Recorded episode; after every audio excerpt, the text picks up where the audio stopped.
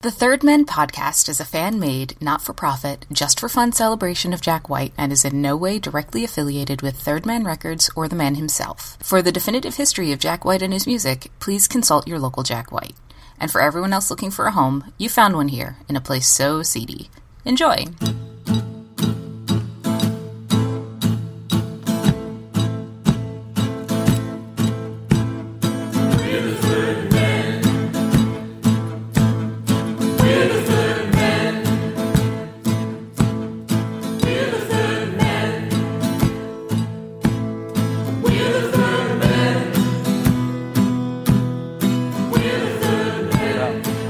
Stripes were just getting started, and so their whole trip was kind of interesting to all of us.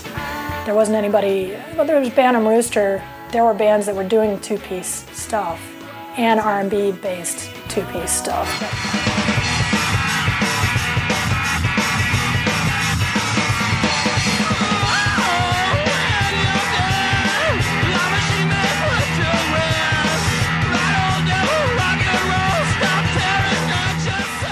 Plus, every other motherfucker in this town's a rock star or thinks they are. So uh, Yeah, Yeah, but they're a dime a dozen. yeah. yeah. You can't throw a rock without hitting a rock star.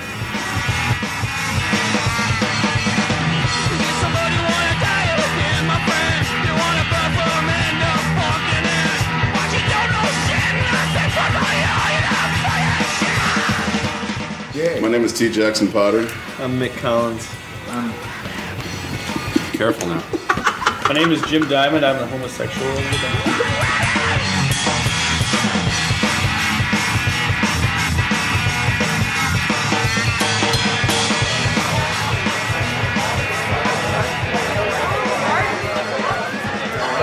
Okay, thank you all for coming here today. I really appreciate. Okay, I'm gonna have to, sir. I'm gonna have to ask you to sit down. Okay, I need to make sure everyone can see. All right, thank you everyone very much for coming.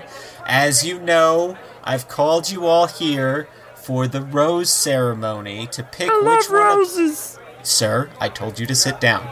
It's not fair to the. It's not fair to everybody else. Yes, sit down. Um, and I am. ca- I've called you here today for the rose ceremony, as I said, and I'm here to pick the other mem- the other member of the rock duo that I'm starting. And so I would like to. Uh, let me just get this bouquet here. Thank you very much. Now I am going to uh, call you up one by one, and if you receive a rose, that means you're still in the running, and I will say your name and the instrument that you played. Okay, so first I would like to call up. It's uh, this is somebody I've thought long and hard about, and is it roses? and I would really just like to present this one here to my first pick of the night, Mr. Johnny Liberty. Johnny, if you'd like to come back up here, you can get this uh, rose. I'm Hey, walking up over here. yeah, uh, that's It's- you are. That's my you are kid. walking up. That's, That's your my kid. Johnny. Yeah. Johnny, I'm gonna need first of all, I'm gonna need you to stop pointing at everyone here and saying that they're your child. That's my kid. Uh, Johnny, I put him uh, through Johnny college. is ta- he knows it. Me and him, we go to the Big Apple. We go to school. He's my kid. a couple volume notches. Johnny's down. So Johnny here plays the ham bone, and Johnny gets one of these. And go ahead, you can go back and Watch sit down. me, ham bone. Watch go me. go back and sit down, go. Johnny. Okay, now for my no. next my next rose, I would like I'm gonna to, get, to get your hands off me. I'm getting a taxi over here. You do not touch me or my kid again, or I so help me God. no one. I will find you and I will put you on kid. top of the Statue of Liberty I'm and I will push you onto a raft because I'm not a killer. You hear me? I, I'm regretting the rose. It's caused a lot of turmoil. Get your hands off me. Okay, so. I'd like to present now my next rose is going to a very, very special performer, and that would be to Ms. Mama Lafarge. Mama, if you'd like to come. Oh, thank you! I'd love a rose! It smells so wonderful! Oh, and you've lost a little weight! You're all skin and bones! Uh, yeah, thank you, Mama. That's in that. It's amazing. Get out. just, just get out. All right, I would like to present my last rose. Uh, to and Mama Lafarge played the uh, the banjo. Um, I'd like to present my last rose uh, to somebody very special, Mr. Carl Butterball. Carl, here's a rose. Oh I don't think I would like a rose unless it's deep fried in a good old fashioned giblet stew. Ah, don't tell me I can't deep fry it in a Yeah. That's what I was missing. Some of that, some of that good old fashioned southern southern cooking. Yeah. It comes straight from my Carl Butterball rose stew turkey giblet family farm recipe. Don't tell me what I can't do. Carl, uh, interestingly enough, uh, uh, Who's this? Who's this rapscallion over here? Hey, I'm walking over here. Get out of my way, turkey boy. No, I refuse. You'll get your hand off my turkey, you fornicating. All right, all right, all right. Break it up, break it up. Uh, Hey, all right, all right. All For right, anyone wondering, that turkey's my kid. For anyone wondering, Carl plays the turkey, and that means somebody has to go home. And I'm sorry, Swank, you have to. I'm so, Swank, you have to go home. I'm so sorry. Yes, yes, I know, I know that your home is wherever I am, but you have to leave. Yes, I love you too. Yes, bye, pickles. Okay. This was a disaster.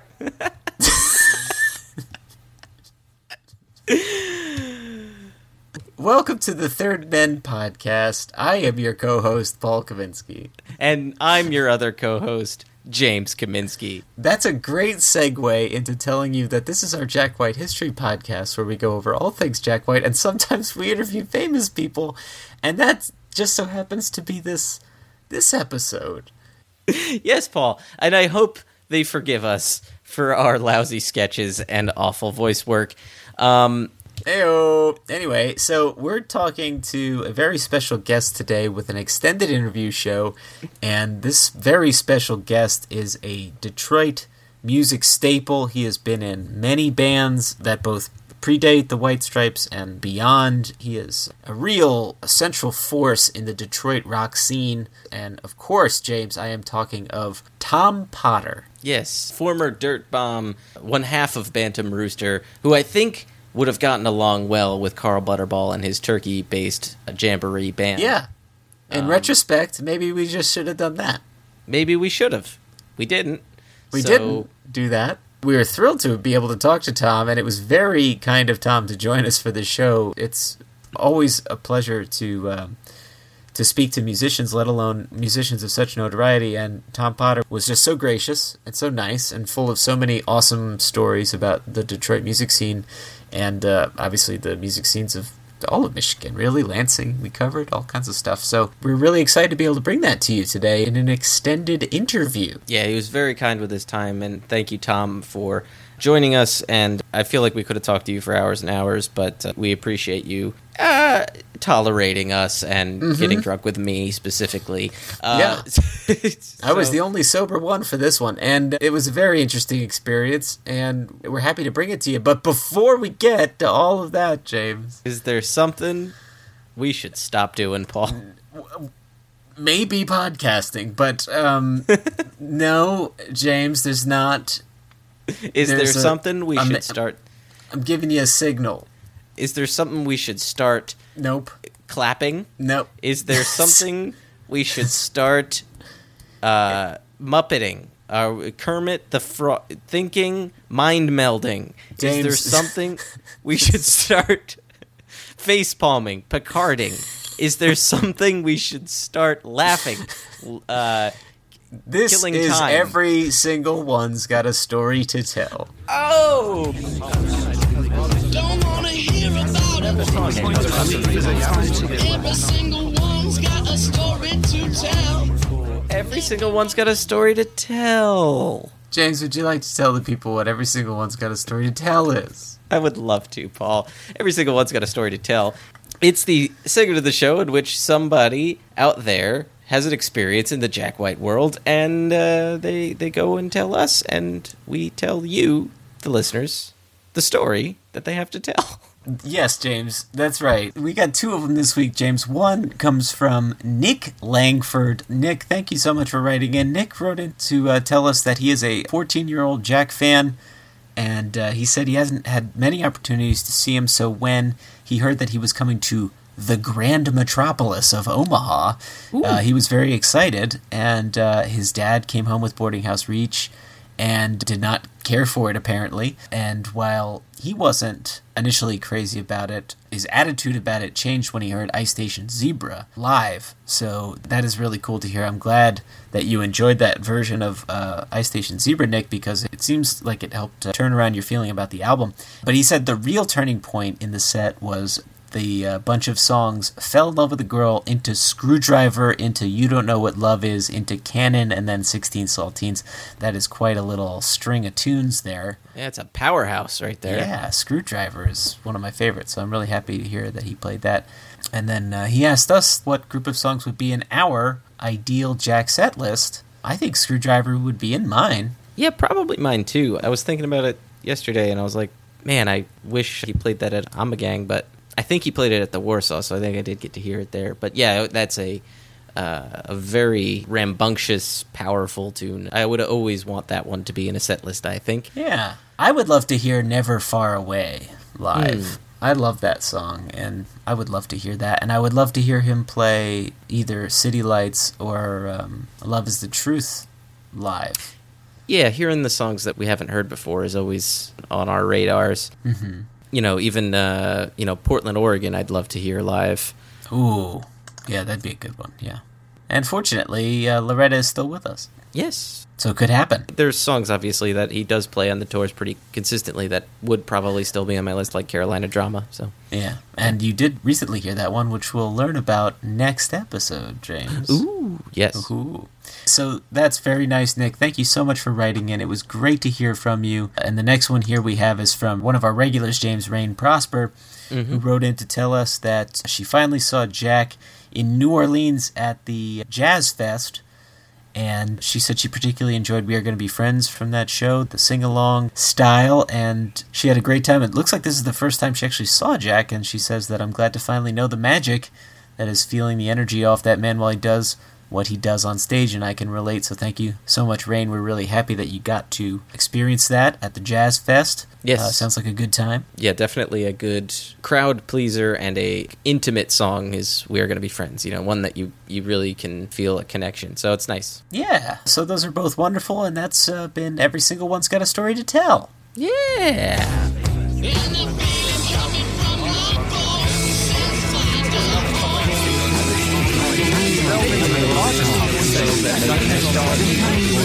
All right, James. So we're gonna get into this interview here. There's a lot. It ran long, so we we're just gonna hop right in here. And uh, again, thank you to Tom for uh, joining us. And we're gonna we're just gonna jump right in, James. Let's jump on in, Paul.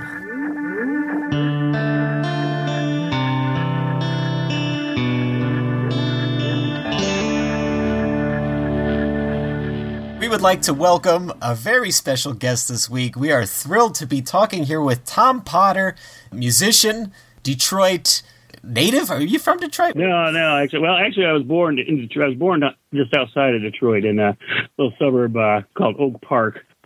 Back in the late '60s, my old man was a police officer there, and then, uh, but then about '72 or so, I think we moved to beautiful Charlotte, Michigan, which you've never heard of. Okay. It's spelled like Charlotte, but we call it Charlotte because we're from Michigan and we mispronounce all that shit. Sounds perfectly sane. Yeah, yeah, and that's that's pretty much where I grew up. So let's call you a lifelong Michigander. Would that be fair? Yes, I am a born Michigander. A man of the mitten. Oh yeah, yeah. Tom, I swear to God, we're sort of professionals. Actually, I Yeah. take that back. We're not professionals. Yeah, not professionals at all. But I'll put on my, my dumb radio voice to sound professional. We got Tom Potter on the line. So yeah, thanks for joining us today, Tom. We kind of wanted to just walk through your musical journey and touch on some of your interactions with Jack and the sort of the Detroit rock boom of the turn of the millennium. But we wanted to start at the beginning here, and if you could tell us a little bit about your influences growing up, uh, how you got started in music. Did you come from a musical family? No, no, not really. Actually, I mean, I mean, I, you know, I don't even know if my either of my folks. No, neither, neither of them actually play an instrument or anything. But yeah, not really a musical family or anything. I was just stuck living in Charlotte, Michigan, and so anything that freaking was different or cool that wasn't what you heard every day on the radio or saw every day on TV or what have you, I was interested in it. So and stuff. Yeah. So and then my you know my mom used to go to garage sales and things buy me buy me forty fives. Right, right. So a lot of that stuff, like going to the chapel by the Dixie Cups and talking Right. about music machine, all that kind of stuff. And then uh, when I was in sixth or seventh grade, uh, we had a record store in Charlotte. I walked in there one day and they had the first Minor Threat seven inch and the first SOA seven inch, and boy, those things just look like something that you shouldn't legally be allowed to own. So I was immediately intrigued. And then, uh, so uh, yeah, and then of course, and then the guy's like, "Well, if I sell them to you, you can't tell your parents where you got them." I'm like, "I'll take them." Yeah, and uh, Little did you know, there were no actual records in there. It was just packed full of weed. It was just. yeah, I was I was on my way to a church youth group meeting, so uh, basically my buddy and I just cut out of the youth group meeting and went up to one of the Sunday school rooms and played those records on one of those little mono high, you know, record players up there.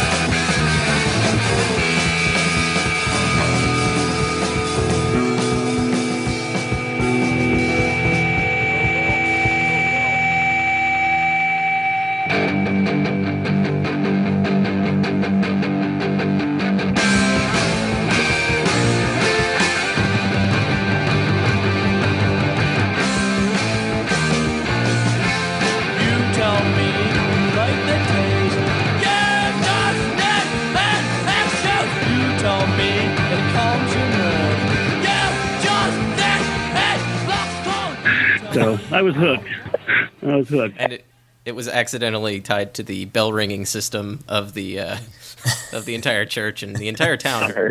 that would be So that, that's it's a pretty hardcore punk stuff. Was that what grabbed you? Like, did you gravitate toward that naturally? Because it sounds like up until that point you were into some more sort of melodic sounding stuff. I've always been, especially musically, I've always been interested in just about anything as long as it's not, you know, as long as it's not the shit that they played like on FM radio when I was growing up, you know, Styx and all that kind of, you know, those faceless freaking garbage bands like that.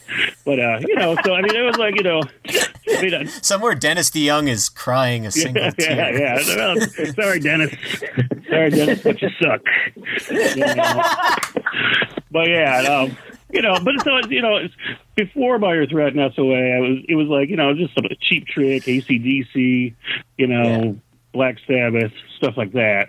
You know, Right. and then you know, hardcore appealed to me though because it was so freaking simple too. You know, it was Right. simple, but it was intense. It was great. You know, and it was like anybody could do it, which I've learned now. Not everybody can do it, or at least do it well. But Yeah. yeah, yeah, you know, it's like, but you could, you know, if you really want to, you could do it. That's the appeal, right? It's like what links the punk movement to like the very early rock movement, and even like early Beatles stuff, right? It's like you could look at that and say, "Oh, I could do that," or like, "Hey, that could be me," and then Yeah. suddenly you're playing three chords, and you know people are screaming at you. Yeah, well, I mean, there's a reason that the Beatles inspired like every '60s garage rock band ever. you know? Right, yeah. I guess them and the Stones too, right? But Sure, sure, yeah. Yeah, definitely. I think the Stones uh, probably had more of a influence on the the heavier stuff, or at least on the angrier political side of it. But um, yeah, yeah. I, I, I, I you know, people are always like Beatles or Stones, and I'm like Kinks, man, Kinks. yes, one hundred percent. Skipping ahead here a little bit to 89, Just Say No is the first release I could find from you that you were playing on. Is that the first band you sat in on and played with, or was there other stuff in the interim there? that was just the first band that released something. So Okay. I think, uh, you know, I was in, I was in a bunch of other bands, basically from like about age 15, 16. I was in a whole bunch of bands, but just say no, I got into, and I was 17 or 18. But all the other guys in the band were all 10 years older than me, and you know, they'd been in bands like the Meatmen and the Fix and all these, you know, Lansing hardcore bands, Violent Apathy and stuff. And, uh, and so, you know, they're kind of my heroes. And they're all 10 years older than me, so basically, basically, they just get me up and just watch me go.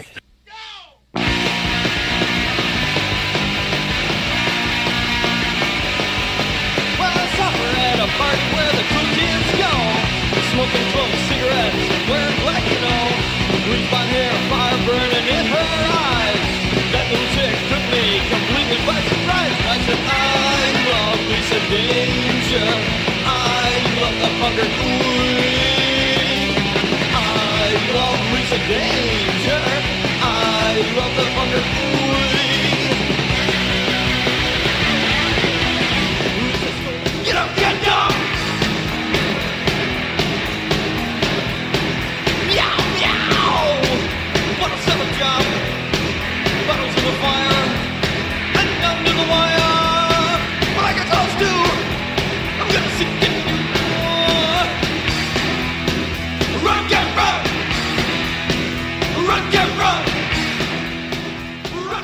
Just hand me the guitar, and I'd just be, I'd, you know, jumping around like some sort of idiot.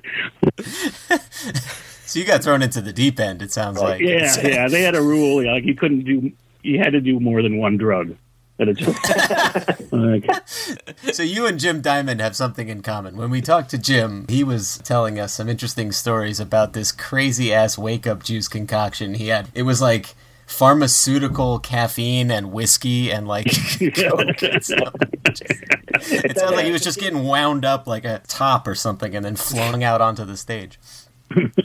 You guys had the equivalent of a two drink minimum for just drugs of all sorts. It seems. um, so were you playing on their equipment, or did, did you have your own equipment? oh, I have my own uh, stuff. I mean, I have my own amp and guitar and everything too. Yeah, yeah.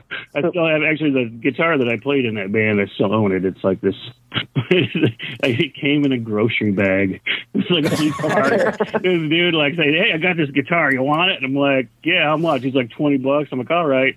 It was like a Stratocaster copy thing or something. So I put it together, and you know, I think the only piece that was missing was the pick guard. I got Sure, one of those, but you know, it's like, uh, but yes, yeah, it came in a grocery bag. But I, I like that guitar a lot. I still, I still do play it every once in a while. Nice. Well, it seems like you have a DIY attitude towards that, which brings me to my next question, which is uh, some of your early work includes design and layout for some bands like Kill Devil Hill and Fireworks. Did you have ambitions to do album art, or did you just kind of fall into that? I just kind of fell into it, you know, because you know, Kill Devil Hill is the band I was in. Me and this guy Michael Babcock, and then John Olson, who's in Wolf Eyes now. Oh, nice. Yeah, we did yeah, we did that. But yeah, it was just because I was I was in the band, but also I'd been an art major at Michigan State, which I don't recommend doing. it's like majoring in art at your favorite business college. Um, but uh, but you know, so so my friend who was running that label, that was Easy Action Records. He he just said, well, why don't you go ahead and do the artwork? And then he was going to do that fireworks seven inch right after that. So he's like, hey, why don't you do that too? You know, kind of thing. So Sure. it's fun, and I've done some stuff since then. I've done like all the Seeger Liberation Army covers. I did Right. those. I just don't credit myself with them, but I'm not that proud of them. It's just kind of fun now to you know lay shit out stuff. But Yeah, I mean that's how uh, Bruce Brand, who you had talked to uh, earlier, he was in the milkshakes and stuff like that. He had Yeah, yeah. fallen into it the same way. Um, basically, his band said like, "Hey, you like art, right? Do this." and he's like, "All right, yeah, cool. I'll, I'll do that."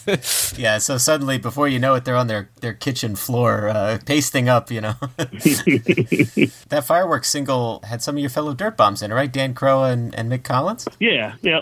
I believe that was recorded in. Oh, you know what? Actually, though, that fireworks single wasn't on Easy Action. It was on um, another friend of mine's label. But anyways, yeah, that was. I think. I think that was recorded in Detroit. Probably recorded, if not recorded by Dan, recorded like in Dan's basement Mhm. and stuff. I didn't really know those guys too well back then. That's why I was still living in Lansing back then. But yeah, yeah. And then of course Mick and then Darren from Fireworks went on to put together Blacktop together.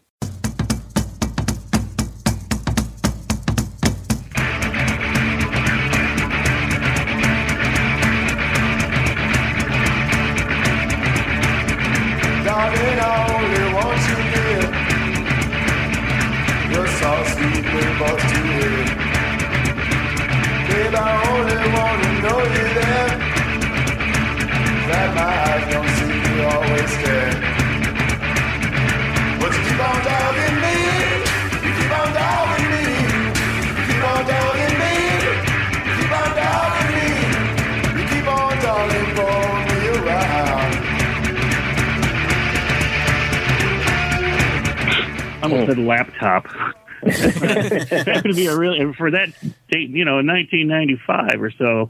Laptop Big was a really winter. forward-thinking name for a band, I think. Right. Yeah.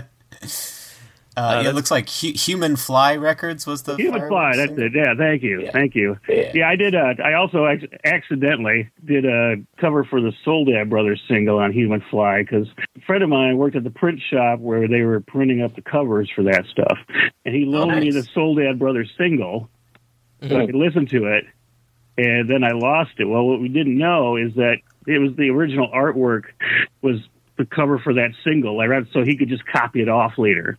So basically, we managed to lose the artwork. So basically, I just whipped something out real quick for that. So I didn't credit myself on that one either. I can credit myself with losing the shit, but but yeah, and then and, and then like, oh, I think I'm like this might have been like four or five years later. I pull out like I don't know, like a Howlin' Wolf record or something, and bing, that single just fell out of it. Like I'm like, oh, there it is. I I, I gave it back to Johnny and Ben. I'm like, ooh, sorry, here's your artwork. Oh, I love it when that happens.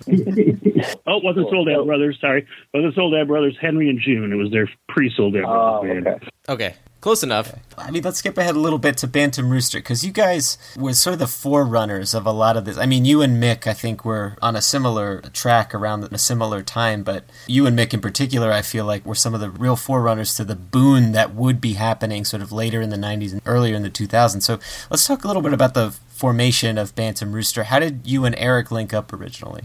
His girlfriend and my girlfriend at the time worked together, and and That old chestnut, sure.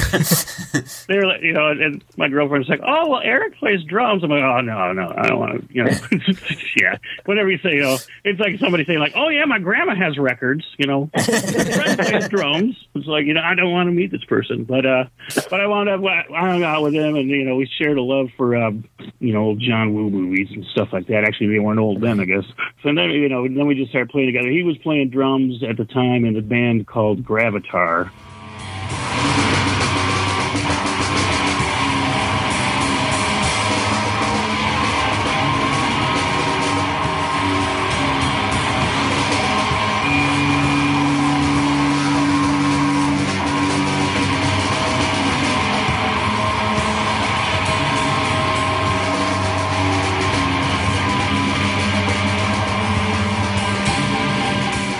Which uh, it was like a this. I don't know if you call them noise band. I guess I don't know some sort of yeah. I mean, it was pretty damn noisy. I love the name though. Yeah, and that was with Harold Richardson, who plays he plays guitar for Negative Approach and pretty much every other band that John Brannon has going right now. and I think they're all pretty much the same band, aren't they? They just give them different names. That seems to be the Detroit way. Yeah. is there's so many different uh, bands that everybody is in, constantly switching members, constantly Oh, yeah, yeah. labels. but yeah, that was you know. So we met. We were it was cool. We were hanging out and stuff, and then uh, and then we just like Kill Devil Hill broke up, and and John Olson had suggested that he and I do a two piece, and I remember being like, oh no, that's a, that's a horrible idea. I'm not going to do that. And then like three months later, Eric and I are doing a two piece. I'm like, oh. but um, I don't know. We just started playing together. Originally, we were just gonna, you know, we are gonna write some songs, get a bass player, maybe another guitar player, but everything just kind of worked really well because we were really writing the songs to be just the two of us anyway. So Sure. we just kind of stuck with that, you know. It's like so, you know, and it's it's so much easier only having two guys. You don't have that dude in the band. It's like, oh, I got to work at Seven Eleven that night. I can't. Do the show," you know? Like, You have to write a song for some uh, person who has no songwriting or uh, whatever experience, just Right. because they want to sing something. Yeah. So the band Guitar Wolf has been cited as a primary influence uh, behind the band's sound. oh yeah. What was it about them that, that inspired you? Uh, just that first LP, Wolf Rock. Like I bought it, it and it was on Goner, and I kind of knew Eric at the time anyway. And, you know, Eric from Goner, Eric Oblivion. But but I was like, it, just it didn't matter. I like you look at that record. I just I'm like, yeah, I'm buying this record. Like you know, it just looks cool. It looks great. So I bought it and got home and like called Eric. I'm like, you got to hear this, dude. This is insane. Like, and they, you know, because they were, they just didn't give a shit, but they're awesome. You know, they were super Yeah, noisy, right. super loud, super insane. And so that's when we first started recording demos. We started trying to ape that sound.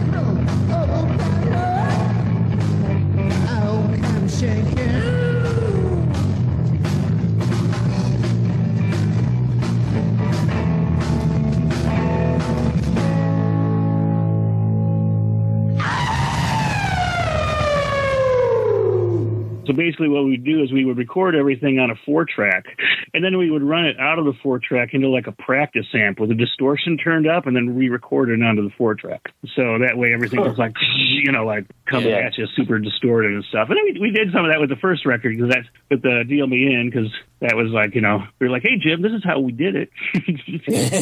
Some stuff like this.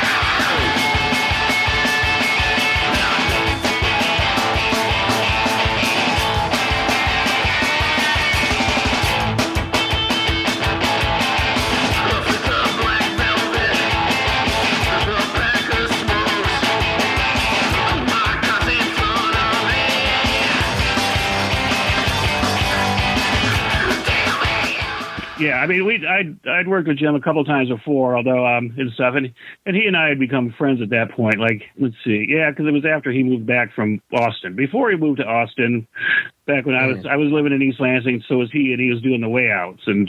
and Right, right, right, right. and we always refer to those guys like as the oh those rockabilly guys, whatever. and uh, you know, but I'd always go see the way outs because I always got laid every time I go to see them. So you know, so it was that was all right. But but it, they were kind of more, you know, at the time. I mean, I I like them, you know, appreciate them a lot now. But they were kind of more, you know, more than garagey. They were more poppy. You know, they're doing like covering like Yeah. like Romeo and Juliet and stuff like that. You know, it's Sure, typical sure. Diamond, anyways. Oh hey, let's play Romeo and Juliet. Oh, that's my. That's Yeah. Uh, if you want to impersonate Jim Diamond, you just talk like Top Cat. By the way, I'm from Murgatroyd. I'm Jim Diamond. Oh, it's fucked up. well, he's got that pop streak in him, you know. I think, but all, you know, yeah, his- he's friends his- with Dennis DeYoung. He's good. Yeah, there you go. Yeah, yeah. So those first few Bantam singles, the seven inches, were released on Crypt, and then it looks like you had one on Flying Bomb, sort of all around that 96, 97 era. Was it cool getting signed? Like, because Crypt is relatively, you know, it's pretty small label, and Flying Bomb a little bit bigger. But what what was it like getting that contract, getting that, being having it put out under a record label? That was like the time? yeah.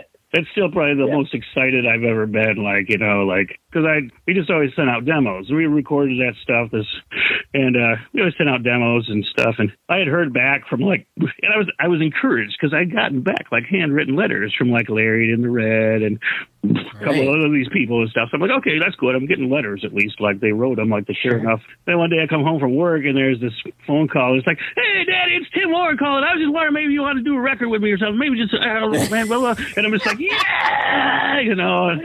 Yeah, that's amazing. I mean, because they had put out the Gories, they had a lot of Yeah. stuff oh under yeah. their roster at that point. Yeah. I have to talk about Flying Bomb's Christmas surprise package that you guys were a part of. Yeah, Uh, yeah. Because there's a song called Let's Just F- for Christmas, Yeah. which is fantastic. um, uh, I just I had to bring that up because there's no other opportunity I can bring this up in. In, uh, um,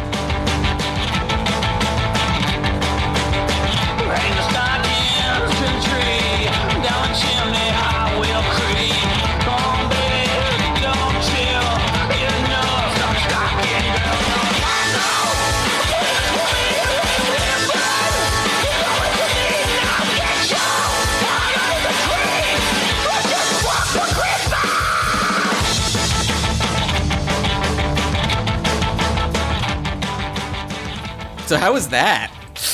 Oh, that was fun. I mean, you know, it was basically we just did it at Diamond Studio. I mean, I'm on the Dirt Bombs track for the one that we did too. I think your last Christmas. Oh, nice. Trying to think. I think there's one other one that I'm on, just as like a guess. But yeah, it was like a, I don't know. They wanted a Christmas song, and I was like, oh, let's let's keep it simple. I mean, what do I really want for? I just want to fuck for Christmas. So let's just do that, you know. It's pretty punk rock sentiment. Yeah, you know, and there's a, there's a lot of Christmas double entendre you can work in there and everything. So Right, candy canes, ho ho ho. We got it. yeah. The song itself is only like two notes. It's only two chords, anyways. I, I probably wrote it in like two minutes. I think we, we came up with the idea. We played it through like once or twice, and then recorded it. And then Jim added the little keyboard, like, "Nah, nah, nah, nah, nah, nah, nah," and we're like, "Oh, that sounds great, cool." All right. I've always found that like the less thought and faster you put someone out, like or put something together, the better it is. I don't know. People like Yeah, it. yeah, it said first thought, best thought, right? Mm-hmm. Yeah. Yeah, the best songs were written in an hour. Yep, yep. Written, recorded in an hour. Yes. So the Crypt crew, it looks like there's a lot. I mean, there's a lot of familiar faces in there. Not only is is Mick in there with the Gories, but there was also the Headcoats, which was one of the groups that Bruce Brand was involved with. Did you find a lot of camaraderie amongst the other groups who were on similar labels? Was there a lot Oh, of yeah. communication? Or Absolutely, you know, Flying Bomb. Everybody that were on, everybody else that did stuff on the label, we were all friends with by that point, anyways. Like you know, even like the bands because we had played a little out a little bit, so even the bands from like Buffalo and stuff, we were friends with them. But then like the Crypt bit with the Crypt stuff, it was great because with the Crypt stuff, you kind of it kind of kind of came with like a little built-in audience, anyways. There are people that were just going to come out to see you, you know, just because Right, you're on Crypt. You know, they might not buy the record just because you're on Crypt, but they're going to come out and see you. You kind of had a, some built-in crowds there, which is nice. But also, though, it was like any of the bands that were on Crypt or not currently on Crypt even, but they were always really, you know, super cool. And it's like a little brotherhood. There's not a lot of girls in the Crypt world except for like kind of, well, the- at least that time, is like Susie from DM Bob and the Deficits, who we toured Europe with, and I think that was about, I think it was about it. So it's like a brotherhood, man. You know, Yeah. you know, it's like hardcore. It's a big sausage party. So, Well, that's why you got to go to uh, Jim's shows to uh, to be able to, you know, Yeah. meet some Meet ladies. ladies, Yeah. I also love that they were based out of France, but their point of contact was Morristown, New Jersey, and I just would love to see the f- looks on the faces of the Parisians who had to deal with a couple of mooks from New Jersey. Yeah, for your reference, that's around where we're from, or as we call it in New Jersey, Charlotte. Doing the two piece. I mean, before us, of course, there was definitely there was like the Bassholes, and they used to ask about flat duo jets too, which and stuff. That was like actually one of the first like right after we got signed to Crypt. Flat duo jets opened for the New Bomb Turks in Detroit, so we're like, well, we better go see these guys to make sure that we can sound good, like in a big room, because it was they were playing in a big room, and uh, and they were great, so it was awesome. But uh, and then we, I'd seen Bassholes a few times too, just Don Howland from the Gibson Brothers, and there there actually was like I didn't I'd never heard him before that, but there was another one around that time called Voo Duo that was like a husband and wife team, and they used to come out and see us like every I think it was somewhere in Portland I think I'm not sure, but they'd always come out and see us, make sure that we knew who they were. You said Voo Duo? Voo Duo, yeah.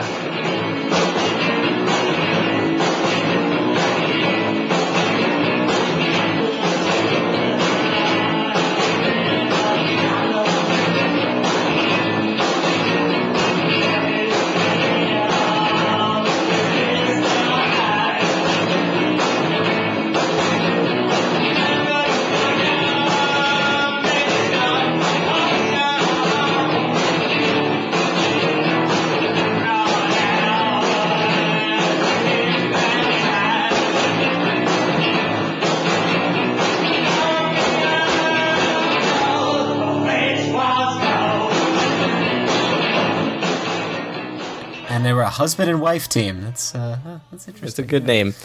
you know, we'd show up to play, like, you know, we'd be on tour, so we'd show up, you know, someplace we hadn't played before and start sound checking, and the sound guy would be like, all right, well, we just got to get your bass player. We're like, no, no, no, we don't have a bass player. Yeah, okay, well, you better get here because we're going to have to just wrap this up soon. You know, like, all right, dude, but, you know. Completely ignoring you. Were there any special challenges to dealing with a two-piece band that you had to deal with aside from insisting that you don't have a bass player when when some some shop roadie says that you definitely do have one? Yeah, I mean, basically, yeah, the only problem is, yeah, the only problem is just that you can't freaking take a breath, and you better have a spare guitar because if you break a string, then you can't like just sit there and have the rest of the band wing through something like you know or something because it's just the drummer, you know. So Yeah. but yeah, basically it was just you know being able to take a breath. But back then I was young and you know didn't really care about that kind of stuff anyway. It was like we we came back from our first tour and we somebody played us a you know, a recording of one of our shows, one of our more recent shows at that time, and it seriously, it sounded like we were playing on 45, and I'm just like, how the hell did that? It's like, Just one big blur. yeah, yeah. Um, you mentioned touring Europe. I mean, that seems there was a, an appetite for that sound in Europe, particularly in the '90s and early 2000s, Mhm. which I know that the the Dirt Bombs were also uh, really capitalized on because that was one of their chief touring spots. In fact, where the White Stripes would wind up touring the most in those in those sort of early days. But Yeah. around the turn of the millennium, sort of the late '90s, you were in both of those bands in, in Bantam Rooster and the Dirt Bombs. I know it's not uncommon for people in Detroit to be in multiple bands. Oh yeah, yeah. But uh, I mean, do you want to talk? For, I guess first of all, a little bit about how you wound up joining the Dirt Bombs. Although it seems like the Dirt Bombs were kind of just this weird musical collective that everyone was sort of an unofficial part of at one point or another. Yeah, the Dirt Bombs were kind of like because I used to go see them all the time. This is even before Jim was in the band or whatever. I mean, he joined just a little bit before I did, but before that, he you know. The band that was on the Horndog Fest records, those they played Yeah. quite a bit, so I'd go see them all the time. And they had uh, a friend of mine, Ewolf. He does. He, well, he did all the Bantam Rooster photos, and he's uh, done every touch and go band photos, I think, and stuff. But uh, but yeah, Ewolf was playing drums with them then and stuff. So I'd always go hang out and see them and everything. I, they were freaking great. I don't remember what the mixes, you know, what happened, but suddenly there was hardly anybody left in the band. And then Diamond joined the band, and then Ben Blackwell suggested to Mick that I should join. You know, and I'm like, I'm like, all right, you know, and I'm like, cool, I'll, you know, and I was at that time, I mean, Ben and Rooster was doing good. You know, we were on, so we were on tour a lot, anyways. But I was like, oh, I could do the Dirt Bombs because the Dirt Bombs don't really like tour or anything. You know, it's like it's cool, it's kind of a, you know, it'll be a little more high profile product, but I won't really have to tour or anything. And then we recorded Ultraglide in Black, and everybody loved that Yeah. damn record. And so suddenly, then I'm like, between and Rooster and Dirt Bombs, I was on tour like eight months out of the year for like a couple years and stuff. So I have a quick question about Ultra Glide in Black. I, I know you played a lot of guitar and specifically you're credited as fuzz guitar and a lot of that. Who's playing that sleazy little lick on "Gotta Give It Up"? Oh, Do you remember? no, I don't.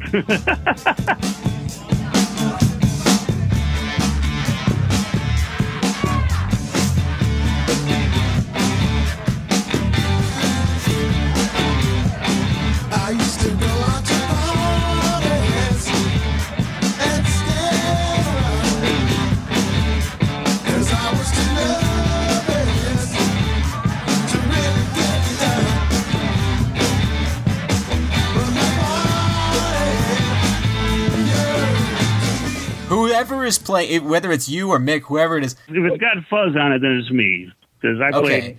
I played, I played baritone guitar in that, but it was all through the fuzz pedal. So It does have fuzz, and if if that is the case, bless you, sir. That is a fantastic, beautiful cover of that song, and what you added to that with that little sleazy kind of lick is really awesome. I, I, I really love that track. I love that record too. well, I'll, I'll listen to it and see it. If I think I played it, I'll let you know. But All right. But if, you know, if Uh, you think it, if you think it's awesome, then yeah, it was definitely me.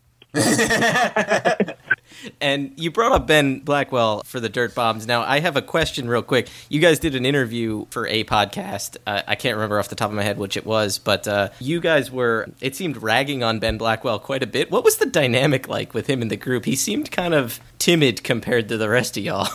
Well, I mean, he was a, he was a child, you know. he, was, was a youth, you know. I mean, he, he was like, you know, I mean, I think when he first joined the band, I think it might have been seventeen or so, and he'd always been the kid, anyways. Like he was Jack White's nephew, and he didn't drink, Yeah. and he always behaved himself. So, so a lot of, you know, like the Gold Dollar would usually let him in. You know, he'd have to sit behind the merch booth or something, but they'd usually let him in. So we're just like, oh, the kid's here, you know, kind of thing.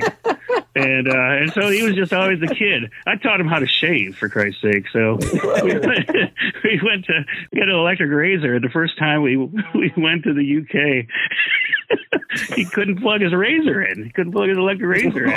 So I'm like, okay, Ben. Well, this is how the grown-ups do it. Like you know, hey, like Like that scene in A Hard Day's Night. You just art is imitated life. That is amazing.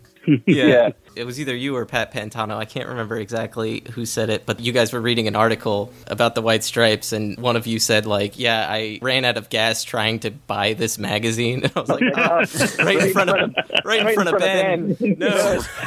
He's so impressionable.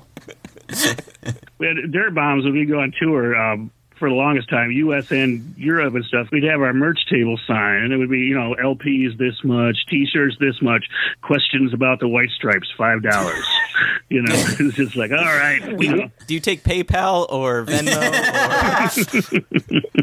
Was there some competition between Bantam Rooster and Dirt Bombs? I I mean, juggling both of them must have been a challenge. Was there any competition, or rather pressure? You mentioned pressure earlier. Was there pressure in the sort of competitive field of all the different groups? I don't know. I mean, I I don't really think so, but I'm not really a competitive person. But I don't have to be because I'm the best. So, uh, but um, I've never been a competitive person, and to me, it's kind of like I don't know. I started playing music to get, so I could get away from that kind of stuff, you know, like playing sports and stuff. So I never worried about it. I mean, occasionally I'll get other people that want to be competitive with me or with Bantam Rooster, with you know one of the bands I've been in, and I'm just like, okay, but I'm a really, really poor winner. So keep that in mind. Well, James, I guess my first reaction here is it was really cool to hear the origins of the kind of stuff that inspired Tom. Mm. Some interesting bands and things that uh, that I wound up looking up, and I wound up getting really into listening to uh, Guitar Wolf, which I had never heard before this, but which was a fascinating listen, uh, which is uh, Teddy Boy style Japanese speed rock versions of like punk tunes and stuff in a really cool way. yeah, I'd never really listened to them much before, and uh, they're pretty cool. Nice little Japanese punk band that uh, plays some pretty cool tunes. It was interesting hearing the stories about Ben Blackwell as a child. Yes. I believe uh, Tom referred to him as a child, which is Yeah. which is funny because he was at the time. I also liked hearing about the layout and stuff, how he fell into doing the design and layout and stuff. Mm-hmm. Yes. He went to art school, which is me and Paul can relate. So it yeah, was, not uh, the first one we heard that was an art school graduate. We've interviewed a few of those. Yeah, and they've fallen into into the music and did a little bit of artwork here and there, and uh, yeah, it seemed more like he wanted to do the music more so though Yeah. than the the actual visuals. And uh, this is the first art school graduate we've ever heard take a giant steaming dump all over Styx. yes. No love lost between Tom Potter and Styx. That's fine. I think they're touring with Joan Jett now and the Blackhearts. They're they're doing whatever. They are doing whatever. You know? They're hanging in there. They're sailing. They're Mhm. sailing away. Uh, I also loved hearing the, the stories about the other Detroit duos like Voodoo, which I, I listened to a little bit of, and they're great. Voodoo reminded me a lot of the uh, Fiery Furnaces, actually, which are another art rock duo, and um, it looked like Voodoo kind of boiled some things down to their simple elements, much in the same way the White Stripes did. So all that was very interesting to hear about, and, and getting to know Minor Threat, another influence from him. So yeah, you know what it made me do too is give another listen to um, Deal Me In, which is a fantastic record by Bantam Rooster. If you haven't listened to Deal Me In, absolutely check that out. It's a really awesome experience and uh, a really cool album, really cool set of songs, a lot of high energy stuff. For those of you out there unfamiliar with Tom's body of work, check out Bantam Rooster and check out Deal Me In and some of those records. They're really fantastic. Yeah. Let's say we get back to the interview, Paul. Now let's say we get back to it. All right, let's say it. Look, we'll say it right now. I'm saying it. Let's get back to the interview. Well, uh, to get to your point of uh, five dollars per White Stripes question, um, yeah, it was. Yeah. Yeah. Did your guys' paths cross often? You and Jack? Yeah, yeah, absolutely. You know, Detroit at that time, I mean, before like the White Stripes blew up and stuff, and everybody realized that there was all this shit going on. It was kind of like the same hundred people or so coming out to all the shows and playing in all the bands and everything. So yeah, we'd always hang out. We used to go down to the Magic Stick and well, the Magic Stick, the bowling alley down there, and uh, Sunday nights. Ko, who replaced me in the Dirt Bomb, she bartended. We'd go down there and drink. Mm. And it'd be like Jack and Dave Buick and uh, you know a bunch of other people and and stuff. Uh, You know, it's always. But yeah, it was kind of like more like generally because of course I you know I was also married at the time, still am. Congratulations. Yeah, thanks. Yeah. But yeah, so it, you know, so most of my friends were, you know, they were bar friends. So you know, but it was really like you know, because uh, you know I'm always like, oh, I I only drink in social situations, but every social situation I'm in involves drinking. So. Uh, So yeah, so you know, so it'd always be, you know, it'd usually be at the bar or at a show or whatever and stuff. And you know, we we played with the White Stripes quite a bit, you know, back then too and everything. My it was funny because my wife was we were just talking about you know the White Stripes because of course this interview coming up, and she just got a this one day or this is like a couple weeks ago. I'm, I go out to the mailbox and there's like a record box out there. I'm like, oh, shit, I don't remember ordering anything. Hell, and I look down and it's got her name on it, and it was for Third Man. And I'm like, I come in, I'm like, what the hell? I'm the only one that's allowed to get records in this house. and it was that live, the Third Man sent her that live box set um, Oh, from. Detroit with the three records because one of them was Yeah. yeah one of them was recorded at the Gold Dollar and she used she was, Yeah. my wife Katie used to be the door girl at the Gold Dollar so Oh, wow. That's awesome. yeah so it's like so I'm like I'm like oh well okay I guess you're cool now.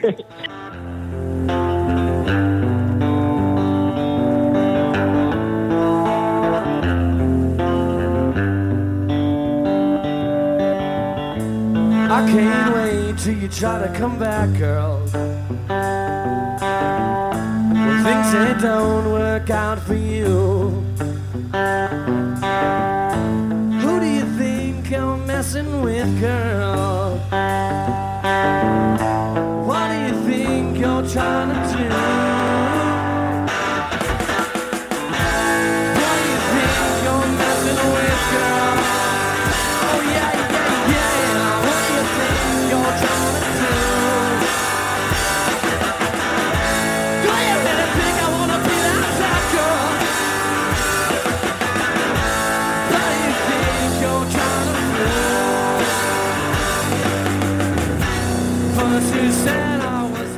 It's a really cool set, actually. That that's Yeah, Yeah. it has a really good uh, show with the Go on it too. Big fan of the Go. So, did you bowl while while you were down there with your bar friends? Um, there was like a bowling league kind of thing with all of us, but I, I seem to remember.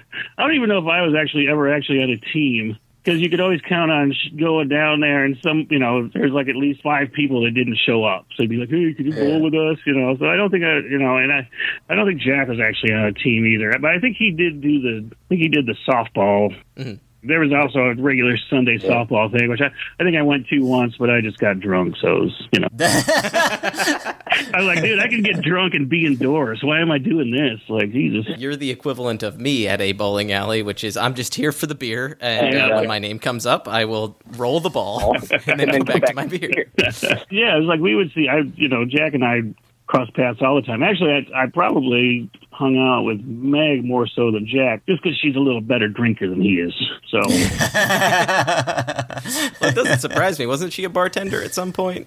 yeah, she used to, she bartended. I think at the upstairs, the Magic Guard- Stick, which is upstairs from the Garden Bowl, and then she also bartended out at this place out in Royal Oak called Memphis Smoke, which is like a kind of okay barbecue place and stuff. But she bartended out there with. uh Corey Martin, who mm-hmm. was the he was the drummer for Wild Bunch at the time, but they became Electric mm-hmm. Six. All right, we're going to tell you about tonight's show.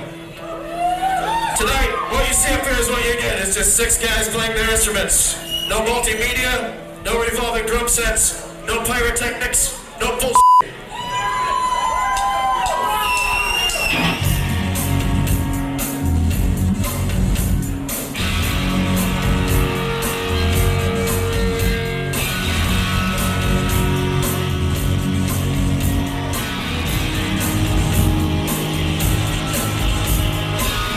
But and stuff. Oh, nice. So, and we go out there on Monday nights because they just give us booze for free. We're just like, yeah, all right, well, let's go. You know, like, okay, cool. what kind of a drunk was Meg? Was she a loud drunk? Was she an angry drunk? Was she a No. happy drunk? No, Meg's a you know, she's a pretty shy person. She's pretty reclusive, even you know, even in public, or at least back then. I haven't seen her in a long time, but she loves you know. Well, you you know, you get her talking. She loves to talk, you know, and stuff, and, and she's a good conversationalist and everything. But but yeah, I don't remember seeing her necessarily too aggressive. There was one time the dirt bomb. there was one time with dirt bombs. We were on tour. We were in England, somewhere in London, I think, and and uh, suddenly like I'm sitting there in the dressing room, like we're just shooting the shit, and suddenly like this freaking like giant foam fist just nails me in the back of my head, and I turn around and it's Meg, and she's she was I, we didn't even know she was in town, but she's got one of those incredible Hulk fists that made like that made like the Incredible Hulk noise. When, and she Yeah. just, and then she, I turned around and she just nailed me in the face with it. And I'm like, ah, you know. So yeah, I guess, I guess she could get a little aggressive, you know. Like, know, that was fun, and that was a really fun part too. About after, because you know, it's and Rooster. We did Europe, had done Europe a bunch anyways, and already toured the U.S. and everything. And, and there were some of the other Detroit bands that were touring, but you know, after the White Stripes blew up, and then Detroit kind of got that reputation, then it was kind of great because you know you could be somewhere like London or something and run into like, hey, I didn't know you were here. You know, it's like, Right, right. and it's like, oh, the Soledad Brothers are playing across town. Sweet, you know. It's like, and that was always fun. So, you know, be able to hook up with people that you do like somewhere else. Yeah. we talked a little bit about like in the early to mid 90s how it was a little bit of a boys club and stuff and obviously by the sort of tail end you've got people like meg you've got people like Ko did you ever hear or detect any struggle on their part to sort of carve their own path in the scene at that time or did you find the scene to be kind of accepting of you know Oh no, absolutely. It's, you know, at that time, like at that time, I remember like bands coming into town. They'd be like, be like, "Oh man, your girls are hot. Oh, and they know about music too. You know, and they're intelligent." And it was just like, yeah, and we're like, yeah, and they're in some good bands, and you know, they do some great stuff. So you know, it's like, but but yeah, it was it was not it was pretty great because you did have we had a lot of females involved, but it wasn't necessarily like you know they didn't have girl bands or anything. You know, Right, usually right. a band that a girl was running though. You know, it like it'd be a band with a bunch of dudes and a girl was running it kind of thing, like Ko with Ko the Knockouts and stuff like that. Right, right. I guess part of why I ask is because the White Stripes could have appeared as though they were more of a novelty to people who knew Jack and Meg personally. At least that's the impression we get, particularly because Meg was so inexperienced. What were your first impressions of the Stripes when you saw them? Did you look at that and go, "What the hell's Jack doing up there with Meg?" Or did you look at that and go, "Oh, that's kind of interesting"? Did it look was it like an art piece or was it just a curiosity? What what were your impressions? Oh no, you know, like when they first started playing, it was it was pretty great. There was, I mean, and another thing my wife and I were talking about. And she re- she remembers better than I do because she wasn't drunk constantly, but um. But she remembers, uh, you know, she remembers like a lot of people really didn't like the White Stripes, and I do. I remember too, like a lot of people being like, "Oh man, it's like Robert Plant fronting the Gories," and I'm like, "Well, what's wrong with that?" You know, whatever. And, uh, but uh, you know, a lot of times it'd be like just a couple of us up watching them when they're playing. Usually, the Demolition Doll Rods were like super early White Stripes supporters, and they'd always come out and see them and be right up front, so that was cool. I don't know. that's a, you're a liar.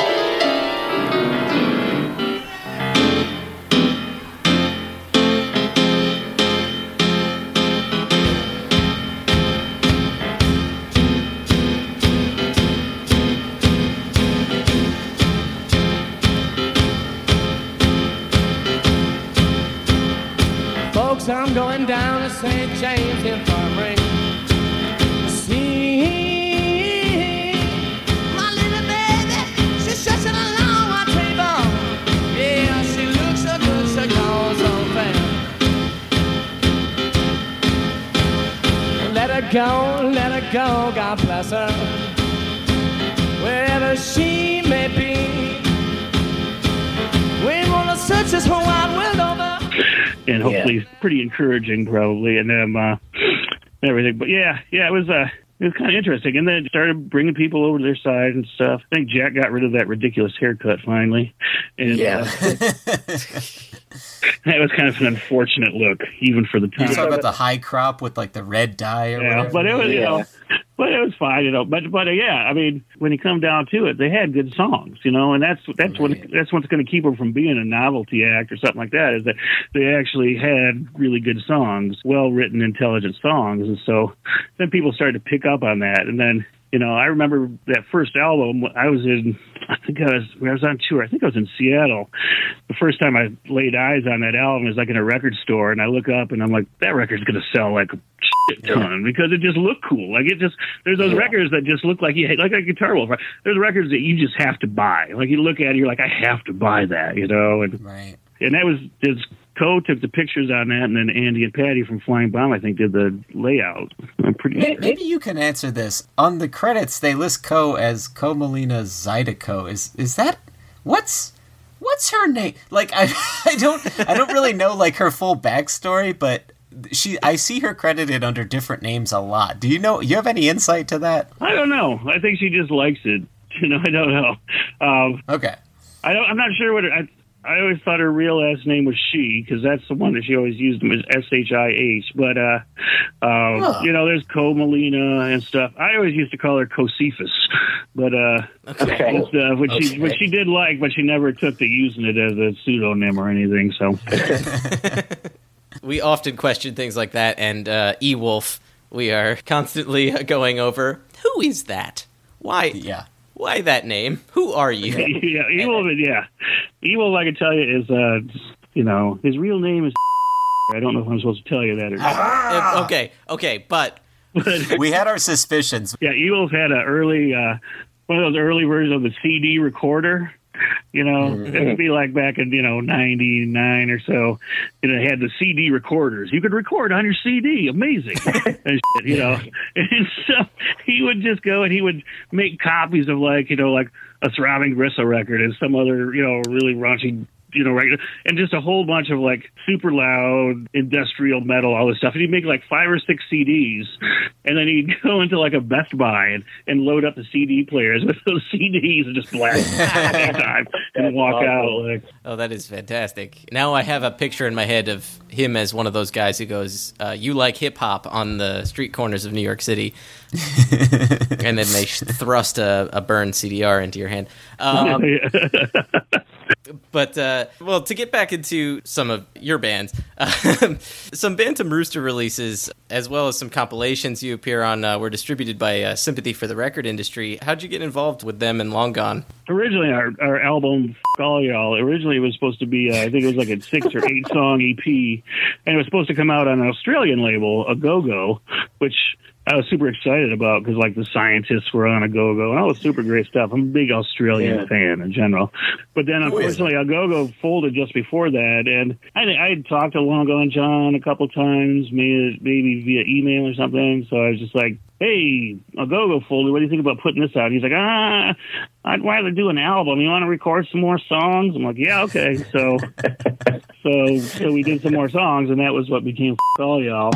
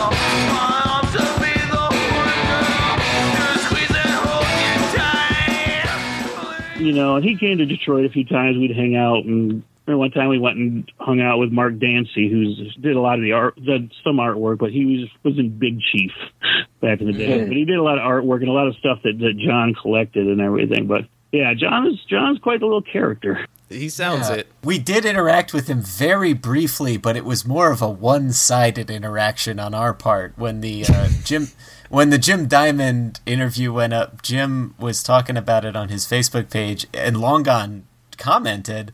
And uh, I may have gotten a little excited. I was like, "Hey, Long Gone, we'd love to talk to you." and uh, he went back into his gopher hole, and we haven't seen him since. But if you Okay, do yeah, speak yeah, to yeah. Long Gone, tell him Yeah. we're dying to ask him some questions. So see, we'll mention it. We'll mention that mine. Long gone. will probably be like Tom owes me a Bantam Rooster album because I think he gave us some money and I we didn't give him the record. It's like and then the label folded, so before we get it to him or something. So, but yeah, yeah, Yeah. it's like Yeah, sometimes I feel like to Long Gone, we are the Mueller probe into his Trump administration, and we are Yeah, trying right. to Yeah. pull Pull some some weird, weird- information out from him. We just want to talk to the man. I remember like uh, actually hanging out at the Garden Bowl, and it was like uh, Jack asked me. It was when they were first talking to Sympathy, and I don't know Right, what else they right, had going on at the time, but he was asking. He's like, "So what do you think about Sympathy?" And I'm like, and I hadn't done anything with them at that point, but you know, I knew John. I knew enough people that had worked with him, and I'm like, I'm like, oh, it's a good label. You're going to get great distribution and plenty of promo and press, but you're not going to make you're not going to get any royalties you know so if that you know but but you know at this point though at that you know at that level usually you know you're lucky if you're getting royalties anyways so, but i'm like so the best thing is though is that you don't get any royalties but then anytime you call john and be like hey we need 50 records he's just going to send them to you and not charge you for them so Wow, that's great. Yeah. so I remember, I think, uh, I think I kind of sold Jack on sympathy for that because I was like, yeah, you're not going to make any money anyways. You might as well get some free records that you can sell. I mean, I've read, and I think it was in that unauthorized biography, so take it for what it is. But I read that him maintaining the ownership of his catalog was one of the important factors that went into that, which I guess he might not have gotten with a label like Sub Pop. Do you know if that was part of that decision, or maybe one of the appeals of sympathy? yeah, probably. I mean, well, the thing is, is that there probably wasn't a contract of any sort. It's more of a spit shake. Yeah. yeah, yeah, exactly. So you know, legally, it's going to be Jack's property because he's the one that wrote and recorded it, and blah blah blah. So you know, Long Gone John just opted to put it out. You know, It's- Right. So we don't have a contract. I mean, like like we had a contract. Bantam Rooster, we had a contract with Crypt, so it was like we had to clear everything with him. I mean, I guess I never had any problems. We just send him the, the album, and be like, you know, hey, here's the record, it's done. You know, send him the record and the artwork, and he'd be like, okay, great. You know, so we never had any him try to you know interfere in any way or change anything about it. But so and probably Jack never got that from Long Gone John either. I would guess, but Right. You know, as you get bigger, it's just a smart move. You know, as you start to get bigger, it's to, to maintain your rights, you start dealing with the bigger labels, and they want to own everything they can, and they want to tell you how to do it. And if you know anything about Jack, it's that Jack's going to do it Jack's way. Right. that was like a pretty big priority for him even and he waited until he had that leverage, which is something that not everyone actually winds up getting. So it's it's interesting that he stuck to his guns and it actually paid off because I feel like that's a lightning in a bottle kind of situation, you know. Yeah, I think too. Well, I, I I definitely do. I also though, I mean, these labels are looking at him and they're going, "You got popular playing this? Well, we can't we can't fix this. We can't. You know what are we supposed to do with this? Like, you know, I guess I guess we'll just let you do what you want because we don't understand this shit, but people like it. So you know, it's,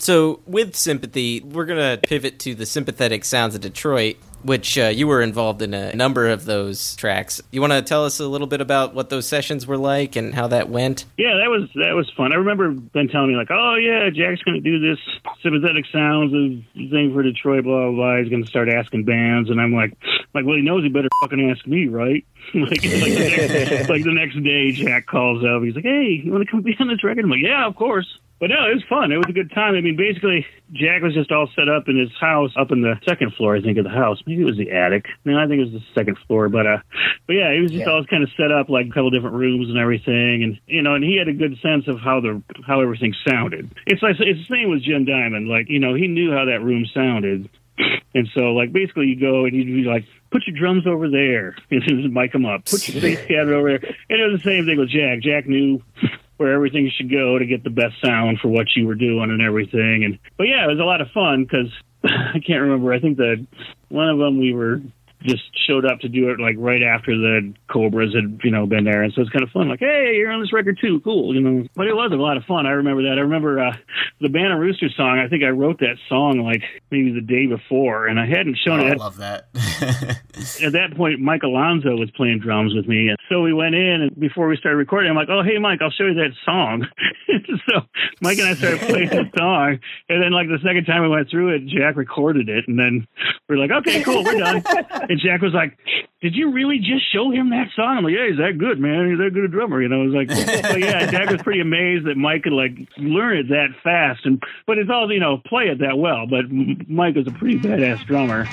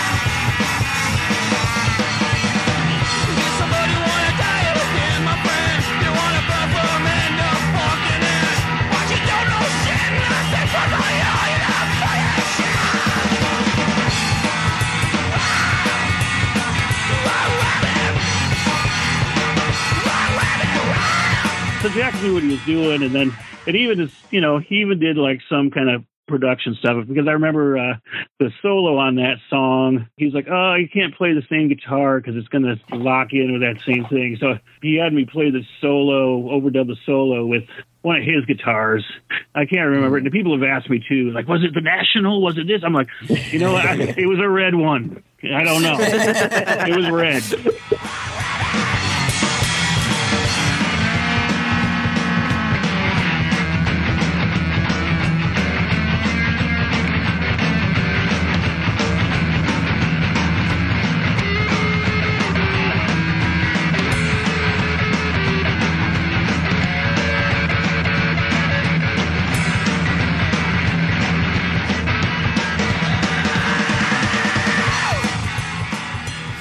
It followed his color scheme.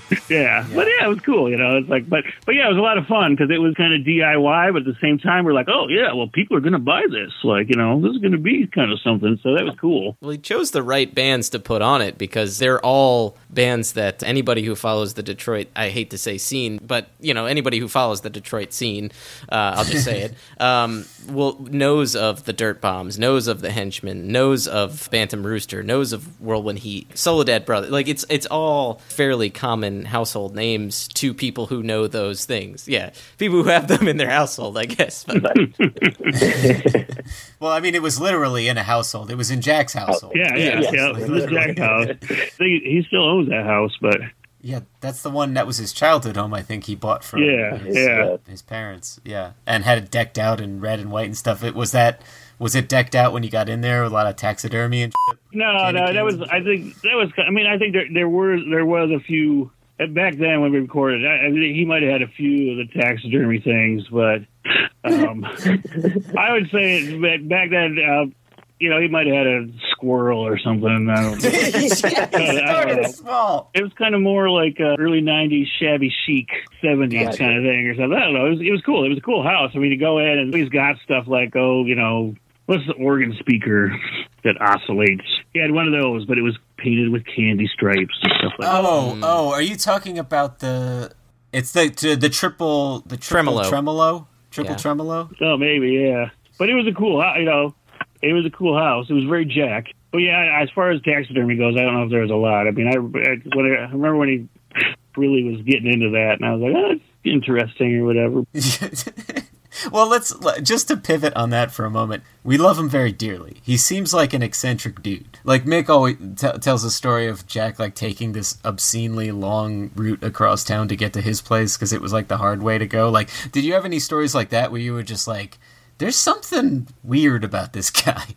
um, not really. I mean, I you know, he was or they were doing something that it didn't sound like anything else too, which I always like. But um, it's more. I mean, he was just Jack. You know, he's just uh, you know, and he's just doing what he does. I mean, I remember like being seeing the White Stripes at the Magic Bag, and this is after uh, the second album had come out or whatever, and seeing them at the Magic Bag, which is out in the Detroit suburbs, out in Ferndale. It's a, a nice venue, but you don't want to like drink too much because you're going to get pulled over. You know, there's a rule in Detroit, like you don't go north of Eight Mile because uh, Right. then you get into the sub, yeah, you get into the suburbs and like, ugh, it's gruesome, um, and you're going to get pulled over. As long as you're in Detroit city limits, you are like freaking, you can do whatever you want. You know, like you can drive down the street doing 55, doing some blow and smoking a joint and drinking a beer, and they're probably not going to get pulled over. You got to like kill somebody or do donuts on the mayor's lawn or something to get keep pulled over there. So, but yeah, they we were playing at Ferndale, and it was just like probably about the bazillion times. You know, it was probably like the you know I don't even know how many you know times I saw, but they were playing. I was just like, man. This is going to be, you know, it's going to be huge. It's just going to be, a, it's going to be a big thing, you know. Like I just had that feeling because I was just like, and stuff, and they were already, you know, on their way up anyway. But I'm like, this is really going to be like way bigger than I thought it was going to be, you know, which it did turn out that way, you know. Like, Oh yeah, you're pretty good looking for a girl, but your back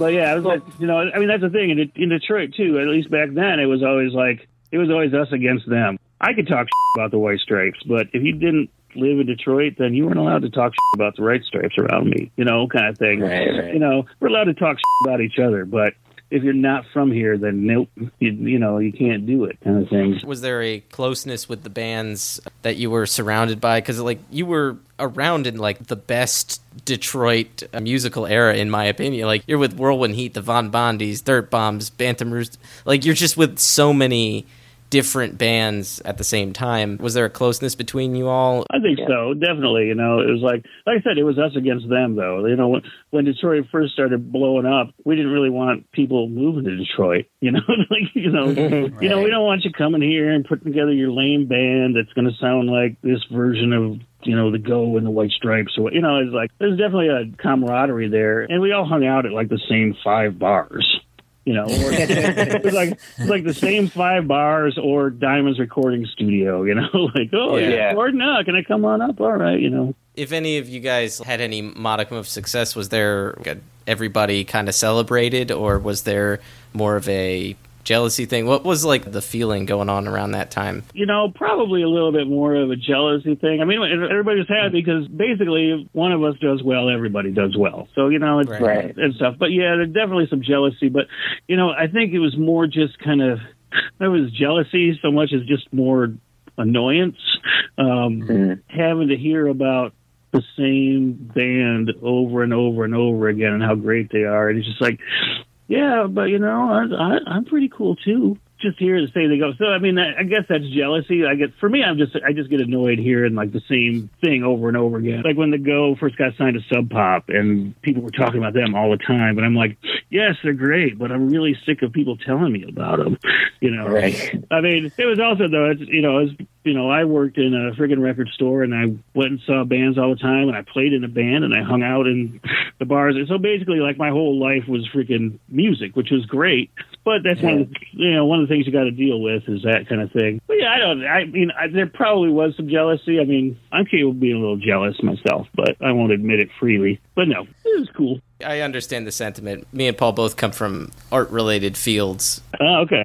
I 100% get it. I mean, you take take the White Stripes for example. You know, it's like the White Stripes.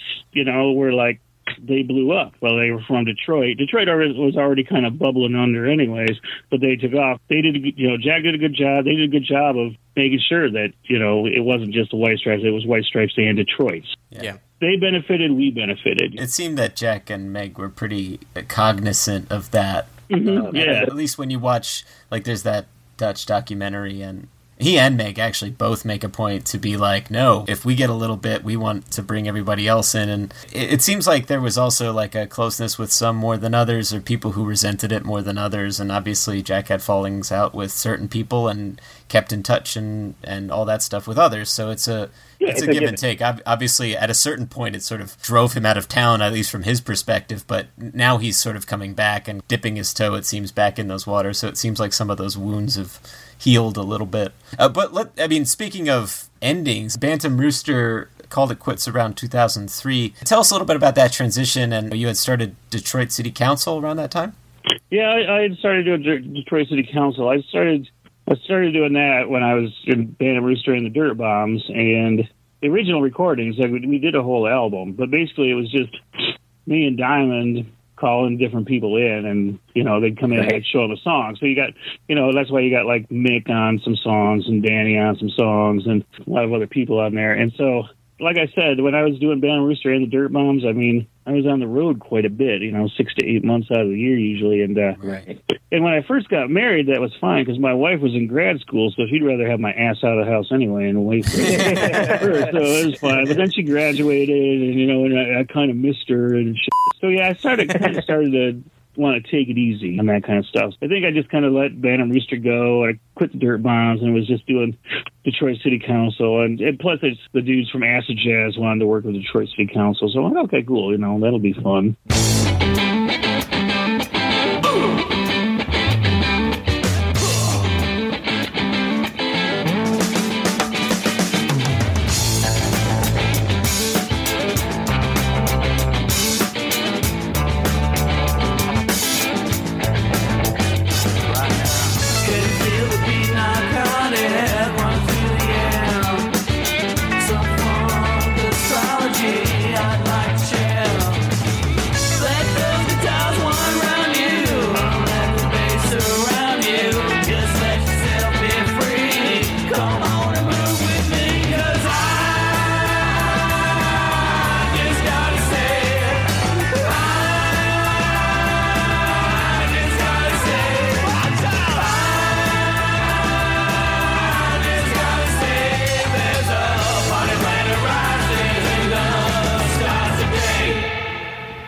Different. But yeah, I think I just was like, okay, I'm done being in a bunch of bands. I just want to be in one band. you know, Yeah, it takes a toll, I'm sure, especially being out of the house for that long. I know it's difficult doing what me and Paul do and having a family life at the same time. It's it's really tough to, to kind of manage Right. that kind of stuff. yeah. Like the uh, the comic book industry equivalent would be like going to a bunch of shows and Yeah. then suddenly you find you're not home very often and your life is suffering for it. So Yeah. Well, let's get back on track real quick. We're we're almost we're almost done. Okay. Uh, I know I know you got to get back to life without me and Paul here. Yeah, I've got so much going on right now. So Um, but uh, you've you've produced records by the uh, Detroit City Council and uh, Secret Liberation Army, which features a friend of the show, Jim Diamond, who we've interviewed as well. Do you find the uh, the producer's chair a, a natural fit? What was it like producing a producer? the thing about it is that you know, me working with Jim is that we're both always kind of producing, you know, because it's just one of those. We're like, you know, it's like we work together so many times, but also, you know, we've been friends for so many years. It's just like, you know, and I don't really know. I'm not a big tech guy, so I don't really know. Like, oh, let's boost the impedance on this, you know, whatever. you know. I, I really, more compression, damn it, more compression. but I could, you know, but I could turn to Jim and go, "Hey, Jim, make it sound more orange." And he's like, "Okay." you know, it's like back in the day, a producer was like the guy that chose the songs you were going to do and did all this and that. And now it's kind of more to do with like the arranging of the music, you know, as well as you know the recording and stuff. But I think if you, you know, if you have a good engineer, then you probably don't need a producer. I don't, I don't know, but I, you know, but I'm, I'm lucky because I can, I could, I could Well, always go. And you know, before Jim moved to freaking Europe, he left me in the dust. But I could always be like, we ever get everything recorded, I'd be like, okay, you know what I want, and I'd just leave, and then Jim would send me the stuff like a couple days later. But yes, I took production credit because I wanted to try to get some production gigs. Mhm. And it didn't pan out, but that's all right, you know. Did you get to sit behind a, a big desk with a lot of switches uh, with sunglasses on, going like, "We need We more need more. levels. How many levels can you give me?" Yeah, you've just recorded your first number one. yeah, you know, have my revolver sitting on the uh, on the table there next to me. Like, yeah, it's um, like I said, me working with Jim, we worked together so much, and it was just kind of like he definitely was the producer on most things, but still, you know, I was kind of calling the shots as well. So, you know, we just, Right. but we kind of we we both kind of always wanted the same thing. There was like one this one night where we were in the studio and uh, we might have been particularly drunk or high at the time, but we're like, let's do a Def Leppard mix of this Bantam Rooster song. And so Jim's got like the snares, like the, you know, sound, the explosion sound and stuff. It's pretty funny, but I don't know if we actually kept those recordings. I hope not, but I mean, I'm on the opposite fence there. I really hope so, and I want them released now. You had some interaction with another friend of the show, uh, Jarrett Coral, where Jarrett was able to put out the Bantam Rooster 7 inch Tarantula, Oh, which had Ko on it too. Uh, Can you tell us a little bit about how you got involved with Jarrett and Jet Plastic Recordings? yeah, well, that single was supposed to come out in like, I don't know, like 2000 or something. Right, right. It was originally supposed to come out on Italy Records. Mhm. I'm not quite sure why it never got released, except that, you know, Dave Buick, I love the man. You know, you're familiar with Dave, right? Yeah. Yeah. Yeah, yeah. As I say, you know, he manages the third man store in Detroit now, but played bass for the Go and stuff. But yeah, as far as you know, the record is him having Italy Records. I mean, it was a cool record label and stuff. But you go over to Dave's house and there'd be like orders stacked up from like three months prior, like on his table and stuff. So, you know, he wasn't a real go getter. right.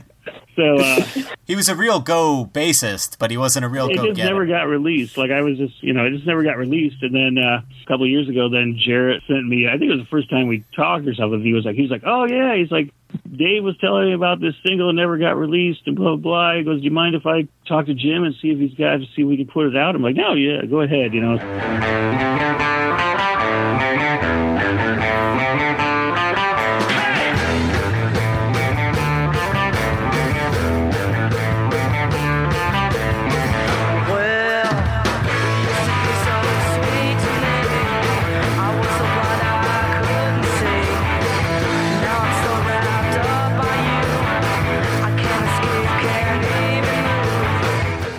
Talked to Jim, and Jim still had copies of the recording. And I was like, oh, I wonder if I was really funny because I'm like, oh, because I, had come up with the idea for the cover with Ko dressed as a schoolgirl with the shotgun. I know, for some reason, I thought that was really funny. But um, anyways.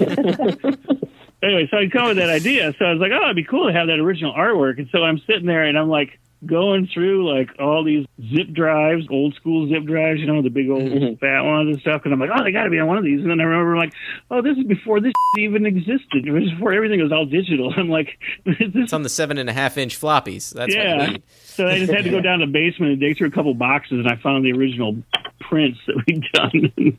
Wow. that, Damn. that had been made. And like, then, uh, and then my buddy Tony and I laid out that cover from it. But yeah, it was pretty cool. I mean, it was fun, and it was.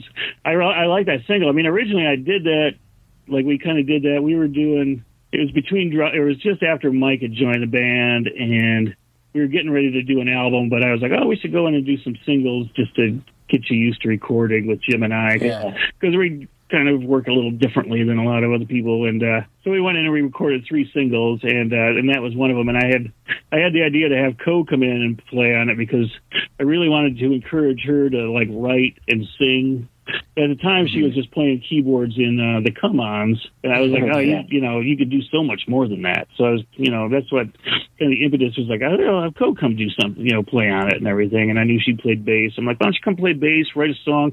You write a song for me to sing, I'll write a song for you to sing, and it'll be fun. It'll be a good time. And it was. It was a good time. Nice. I want to thank you for your time. But real quick, do you want to talk about the formation of choke chains? Oh yeah, shit, right. that's right. Yeah, yeah. Let's talk about what I'm doing now. Hey, that's a good idea. Yeah. Yeah. Showcase is pretty pretty freaking fun. When I moved over to this side, I'm, I live on the west side of Michigan now, I'm, like right on, on beautiful Lake Michigan. But it's kind of like I said, I'm pretty isolated up here. You know, we're it's there's not much for me where I live. But just south of me, the old drummer from the Chinese Millionaires, who are a band that Bantam Rooster used to play with a lot back in the day. Hmm. Really, really good band. I recommend the album if you ever can find it.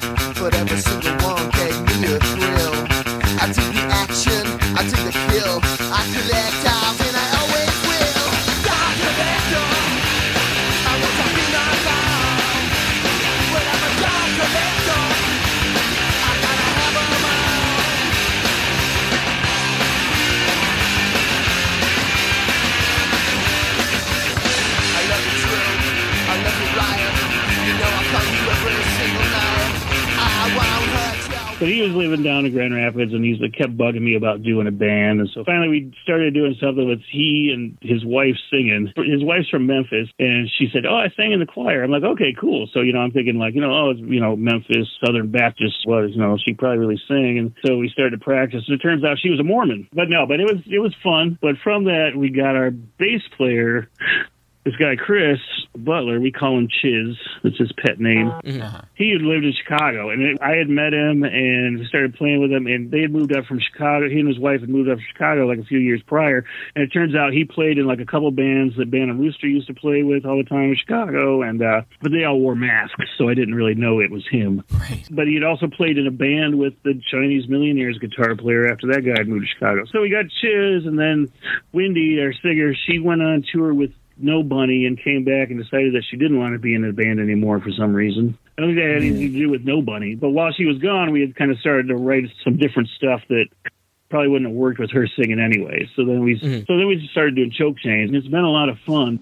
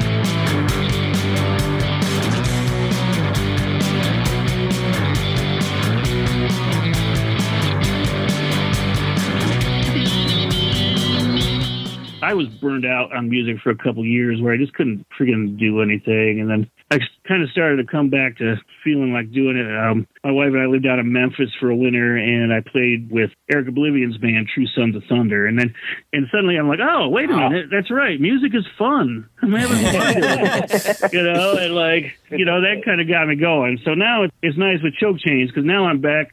I'm into music. I'm back buying records, and I'm back playing shows and having a good time, and it's fun. That's great. I never really wanted to be famous, but you know, I'd like to make famous money, but you got to be famous to make famous money. and so, if I'm not going to be making any money, then it better at least be fing fun, right? So, Yeah. so it's been a good time and everything. But yeah, it's been nice, and we definitely inspire each other. And we've been getting out and doing. You know, we play anywhere within like a 12 hour radius. When you live in Michigan here, it's like anything. You know, that includes like Green Bay, Wisconsin, or New York City. Yeah. So we, you know, we're able in Memphis and stuff. So we're able to get around quite a bit.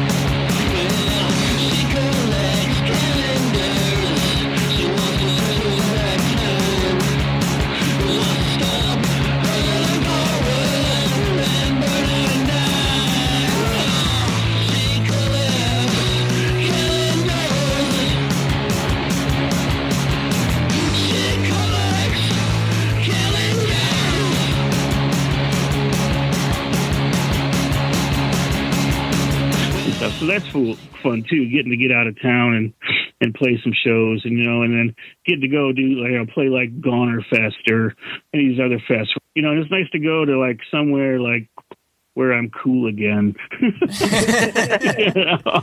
Your album Android Sex Worker has some of the best names I've ever heard on any album, uh, including Mayan Starship, Galactic Overlord, and my personal favorite, Sunday Going to Meetin' Whore. yeah, yeah.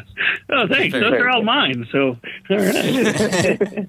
She's right songs too, but Is I Will Break You based off of the, the famous Rocky line? No, no, it's not. I've Okay. actually, I will break you was because originally I wrote that for uh, Wendy to sing in the in the band prior to Choke Chains, and then Lindsay sang it because basically like the band before it was Jackpot was Wendy singing it, but I I did most of the songwriting or or Chiz and I did, but so so my whole idea was like you know we've got a female singer, so let's write like these really misogynistic songs for this girl to sing. You know, like something like "I Will Break You." Like if I were to sing that, I'd I'd, I'd sound like a horrible person. I'd probably, you know, like I'd be, I'd sound like a total dick. But you know, Is there anything on the pipeline uh, for the choke chains? Are you guys doing anything coming up? yeah. Well, you talking about you talked about Jarrett earlier, and we're working on a record for Jarrett, uh, for, uh, for Jett Plastic, and then uh, and then a couple other things. We're kind of like, you know, nowadays with vinyl being so popular, it's you know. The stuff that you know used to be you recorded a record and two months later it'd be out, and now it's like you know oh it's going to be like eight months because they got to repress that Eagles album for the millionth time. so, so our plan for this year is we're just going to re- we're going to record like three albums and then just uh, send them off to the labels. And you know when they come out, they come out. Maybe they'll come out this year, maybe out next year. But Jarrett's definitely first on the list because we've been talking to him about it for a while now. Nice. Jarrett's awesome, and his attitude is fantastic toward music. We found a lot in common with him getting to know him through this podcast, so that's been really great. I have to ask, out of curiosity, I mean, Third Man Pressing is set up to tackle projects a lot like Choke Chains and things like that. Is that, yeah. in, in terms of actually pressing the records, has there been any curiosity on your part to look into perhaps re-engaging with the uh, with the old friends again, or is that not really on your on your radar? Oh, you know, it's it's just one of those like because I don't live over there. I don't, you know. I mean, we get to Detroit every once in a while, and it's kind of one of those where, like, we go over and play Detroit, and of course, most everybody that we were friends with, you know, everybody's got families and mortgages and shit. So, you know, not everybody comes to see us at once. We get like three or four people, you know, coming in at a time, you know, and stuff. So it's pretty fun, but um, but yeah, you know, it's like I see like you know like Dave Buick and stuff all the time and and stuff. And I, from what I understand, I don't know, but I'd like I'd, the record we do with Jarrett might be pressed over there. That'd be that'd be okay. I'm sure it's a nice mm. setup. It's always quality with Jack, so it's good. Uh, well, Tom, thank you so much for joining us today. We really appreciate it. It's been an honor to talk to you, and we really look forward to hearing the new stuff you've got coming out. Where can people find your stuff online? Uh, Choke Chain's Facebook page. Where can they go? Well, probably the cheapest way to do it would be go to the to go to the individual record label pages or something and buy it. We had Android Sex Worker that came out. That's on a German label, and so you know you can order that from Amazon for like twenty bucks. I'm like twenty Right. bucks. yeah, that's That on uh, Hound Hound Gawd Records for those Hound of you God. Yeah, want- yeah. yeah. who want to know. Uh, you also have an, a release on Solid Sex Lovey Doll Records, which uh, the Dirtbombs also had a release on. and I Yeah, just love yeah. them. I love that name to death. No, and Solid Sex, Lovey—that was the first Choke Chains release. Isn't that an Italian? It's an Italian label, I think. Yeah, yeah, he's an Italian guy. Freddie's a, it's Freddie. Uh, Freddie Zanuto. He's a he's an Italian guy, although he lives over in England now. Sadly, originally when he started the label back up, he started the label back up, and we were one of the we were one of the first release. We were we were in there. Um, but originally he was supposed to have support from uh, record labels slash store in Chicago. They were going to press the stuff up here for distribution here and everything, and then somehow it didn't pan out. So he kind of got screwed because, you know, shipping nowadays from Europe is just insane. So you know, you, Yeah. you know, like you can't sell these singles for like less than fifteen bucks. It's just outrageous. But yeah, Freddie sent me an email. He's like, "Hey, I don't know if you remember me." I'm like, "Yeah, I remember you. Like, record with with a great name, and I did a record with you." So we did that. I like that Dirtbombs record we did with him too. Looks like you can also check out Slovenly Recordings has a uh, has a Bandcamp where it looks like a lot of this stuff is up there too. So people Yeah. want to check it out. the Slovenly site should should have like they at least it should have the first album, and then we also had a record come out on um, Heel Turn Records out of Cleveland, Columbus. Sorry, sorry, Cleveland or Columbus or whoever. But um, no, but out of Columbus called Heel Turn Records, they were pretty happy with too, and so that's Heel Turn, like when a wrestler goes bad. Right, right. And I definitely that one you can get pretty reasonably right through the record label. yeah. I know like uh, Slovenly carries more of them than just. I think they've got like the Solid Sex Lovey Doll single, and I think they've got the Heel Turn record as well up on their distribution. Well, that's awesome. We encourage all of our listeners to check that stuff out. And thank you again, Tom. It's been awesome talking to you. Thank you so much. Well, it's been a pip. I hope you guys got what you wanted. we did. Yeah. All right, Well, cool. we- Kick me to the Yeah, curb then. Yeah, we, all we wanted was a hello, and then we got this whole interview. So I'm very, Yeah. I'm very happy, and, and thank you so much, Tom. Great stories, great everything, guys out there. Check out Choke Chains. Thank you so much, Tom. All right. Well, you guys have a great night. Thanks so much, Tom. We'll talk to you soon. Bye.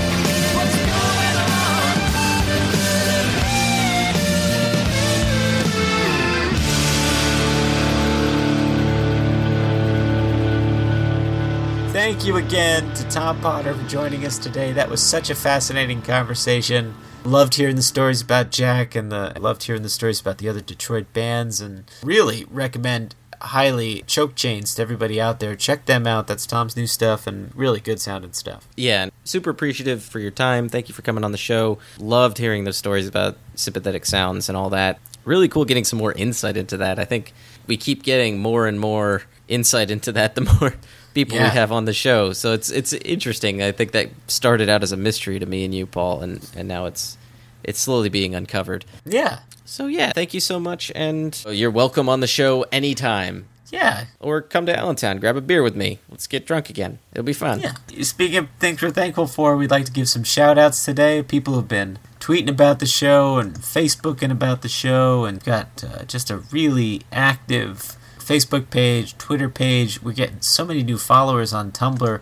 You know, maybe I'll rattle off some Tumblr uh, followers, people who fo- or who've been who've been adding us on Tumblr here, retumbling us. Is that what they call it? I think it it might be.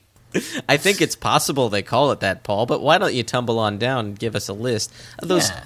fun tumble tumblos, as I like to call them, the tum tumblords. Tum We got a lot- lot of tum- tumblamo, lot of tumbo. So we have so many people who have joined us. Uh, we have uh, this is a great Tumblr handle, Pink Floyd Pasta.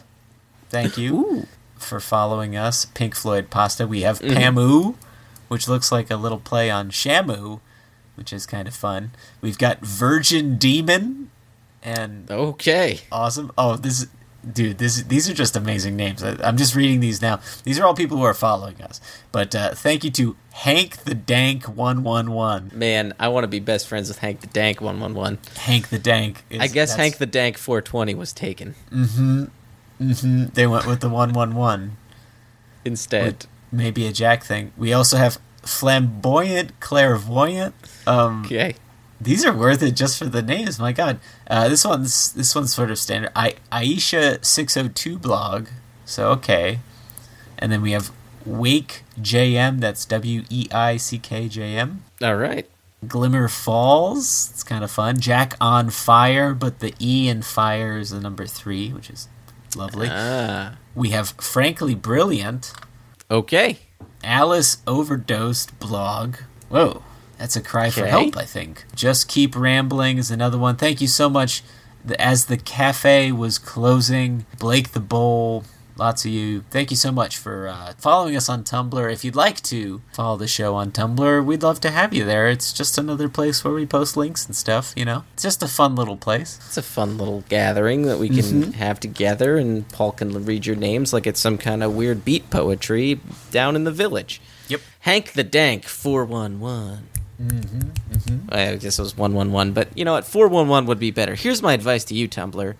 All of Tumblr. Nothing but gold. On top of that, we have listeners who are with us day in and day out. Listeners such as Ben Beerman Blues Carnes. We've got Kate McCoy, the bones of the operation. My oh me, it's me oh my. Jeremy Riles keeping us on those rails. Andre Ice Cold Lyman. Eileen Corsano, I see you over there. We have Kelly Durga, the third person in spirit, every week. We have the Red Red Rain Prosper. We've got Amy Hart, the heart of the operation. We've got it's LOL 2.0. We've got Eric Andrew Dotson over here. David Poe, Poe, Poe, Poe, Poe, Poe, Poe, Poe, Poe, Poe, Poe, Poe, Poe, Poe, Poe, Poe. We've got S.A. Franco. What does that even mean? Mm-hmm. We've got Yvette Wilkins. She's Wilkin on Sunshine. We've got Brendan and Smith. Brian Walter, be nicer to me. There's no right opinion for you here. Go away. And on top of all that, we've got Brett the Brett. Hitman Garsky. I'm making it happen. Brett. Oh, Paul, Pa- Paul's going with a jet thing. I'm gonna go with Brett. uh, Plastic recordings. Brett. No, because that's that's Jarrett's thing. Let's go with Bre- Brett. Gar Garbanzo. All right, all right. okay, well, I am willing to concede the Hitman Garsky. It's getting Bretter. Uh, Yep. Okay, so uh, we have. Brett Breton Benson Garsky. Yep, we have our regular listeners. Thank you so much to all of you. If you would like to become one of our regular listeners, that's easy. You can reach out to us on social media and head to facebook.com slash thirdmen. You can follow us on Twitter at thirdmencast and head to Tumblr, as we talked about earlier, on thirdmenpodcast.tumblr.com. You can visit our WordPress site. That's thethirdmen.wordpress.com. That's where we keep some old show notes and post all the episodes and stuff. You can send us an email, thirdmenpodcast at gmail.com, or you could visit us where we host the show. That's on Pippa. That's P I P P A. And you can go on Pippa and search the Third Men on there. And thank you to the good folks at Pippa who have been just opening all kinds of new doors for us. And uh, actually, James, just yesterday was a record day for downloads of the Yesterday and Today podcast, which is the podcast we produce for our father, Wayne Kaminsky.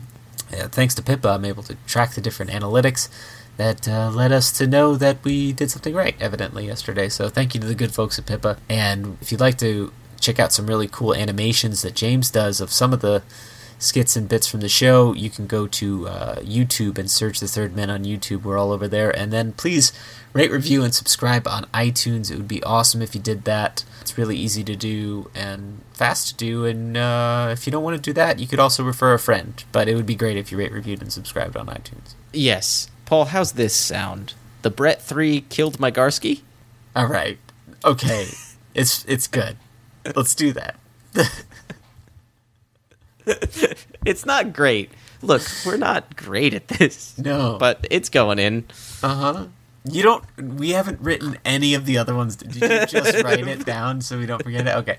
Uh, you can also send us a listener question. Um, Yeah, and you could. Uh, we'd also like to thank Susanna Roundtree for her delightful intros and outros to our program, as well as Sam Kubert and Tom Valenti for the help with our theme song, "We're the Third Men." It's fantastic. They are fantastic. Thank you, Yeah, and that's all from us here, folks. and uh, I think until next episode, James, I will be looking for a home in the doghouse. Yeah, and I'll be looking for a home on Long Island where Johnny Liberty can no longer yell at me about his kid. All right, see you next time. Bye. For more information or to contact the show, visit thethirdmen.wordpress.com or email at thirdmenpodcast at gmail.com. Also visit at thirdmencast on Twitter and search The Third Men on Facebook. See you next time.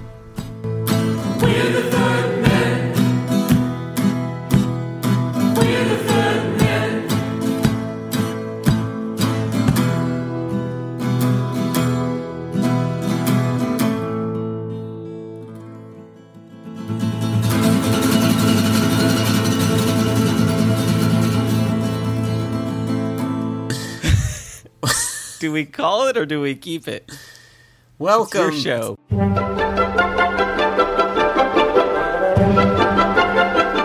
Anything that you want to talk about is uh, fine by us. If you have any weird political stances, now's the time. Um, I don't have any weird ones, I don't think, but okay, all right, yeah. I have some very firm ones, but we're like a we're like a, a, a- really unsteady soapbox. So you can stand on it; it just may crumble under you at any moment.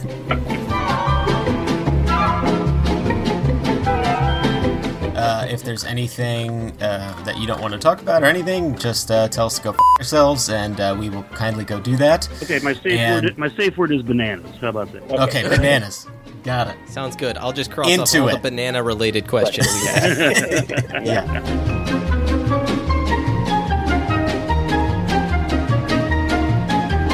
Okay, I am talking. I am five minutes late to this call, which is a record for me. I'm usually way later.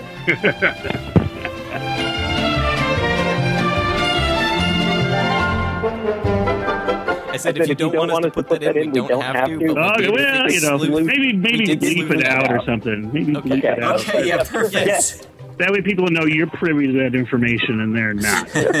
you know.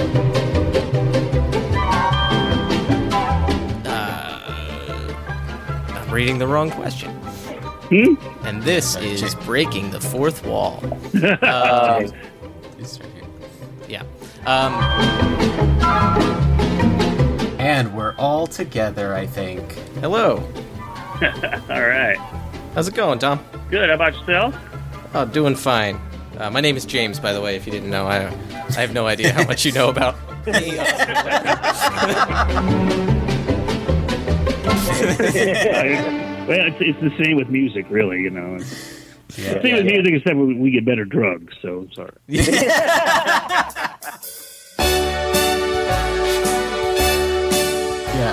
For those of you who aren't in the room with us right now, James and I have res- respectively angered both of our wives with our loud characters, one after another, like a couple of stupid dominoes falling.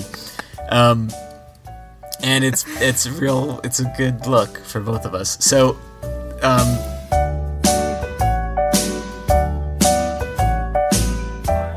I think she's actually mad at Johnny Liberty. I don't know what to do. what happened?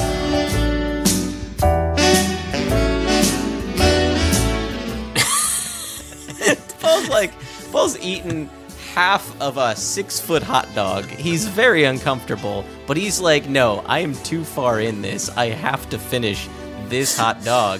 I I know the intestinal distress it's going to cause me. I know it's going to make me get a divorce. I know my baby's to hate me, but I have to finish this hot dog.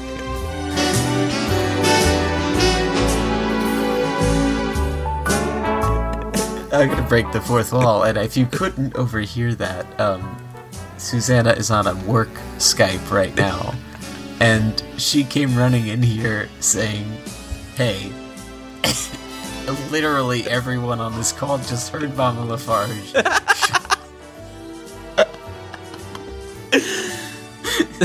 but what really added to it was her running in to tell me stop. Just stop it.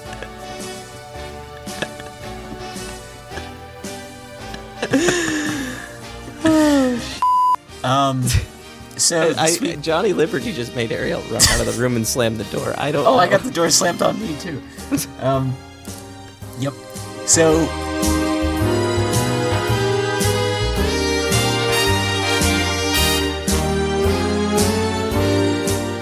Paul.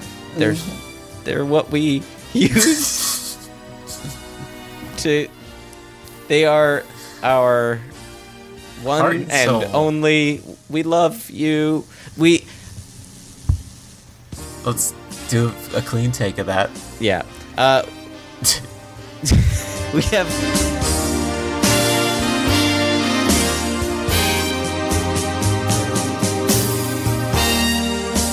Somebody out there. episode ever. What was that? It's the weirdest episode ever. I'm sorry. No, it's fine. You're right.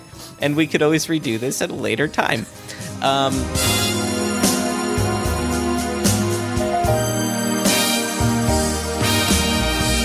I've actually never seen a Rocky movie.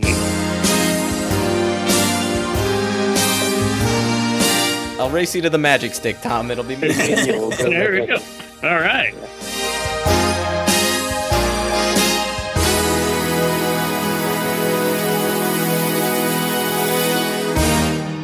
Woof. That's from the doghouse. Quote.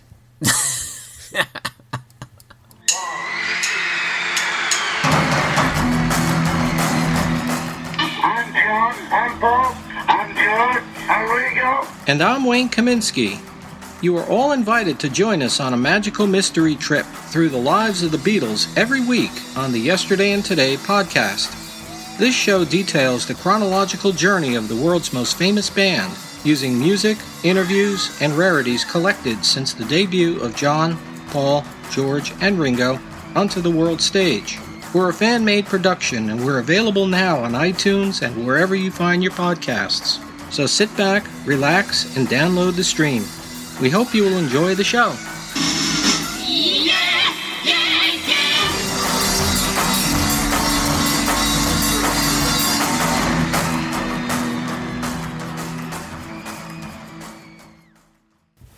Hey everyone, Paul and James here to tell you about one of the best music podcasts online today. It's called Take It Away, the complete Paul McCartney archive podcast. Yeah, as longtime listeners of our show know, Take It Away and its hosts, Ryan Brady and Chris Mercer, are the authority on all things Paul McCartney, Wings, and the Beatles. Their five star rated podcast walks you through every single Paul McCartney release from 1970 to present day. That's every song on every album, including singles, B sides, bootlegs, and you will most likely hear songs you've never heard before, which is part of the fun of the show. You'll also hear old favorites from new perspectives, all lovingly placed in the context of McCartney's career and the musical sounds of their era. Yeah, and don't miss the amazing interview with Denny Laine, co founder of Wings and McCartney songwriting collaborator, as well as a slew of other special guest appearances that give some really cool insight into the music that spans the last 50 years. So if you're a McCartney fan, you've found your new favorite show, because I know I have. Seriously, I never miss an episode, and neither should you.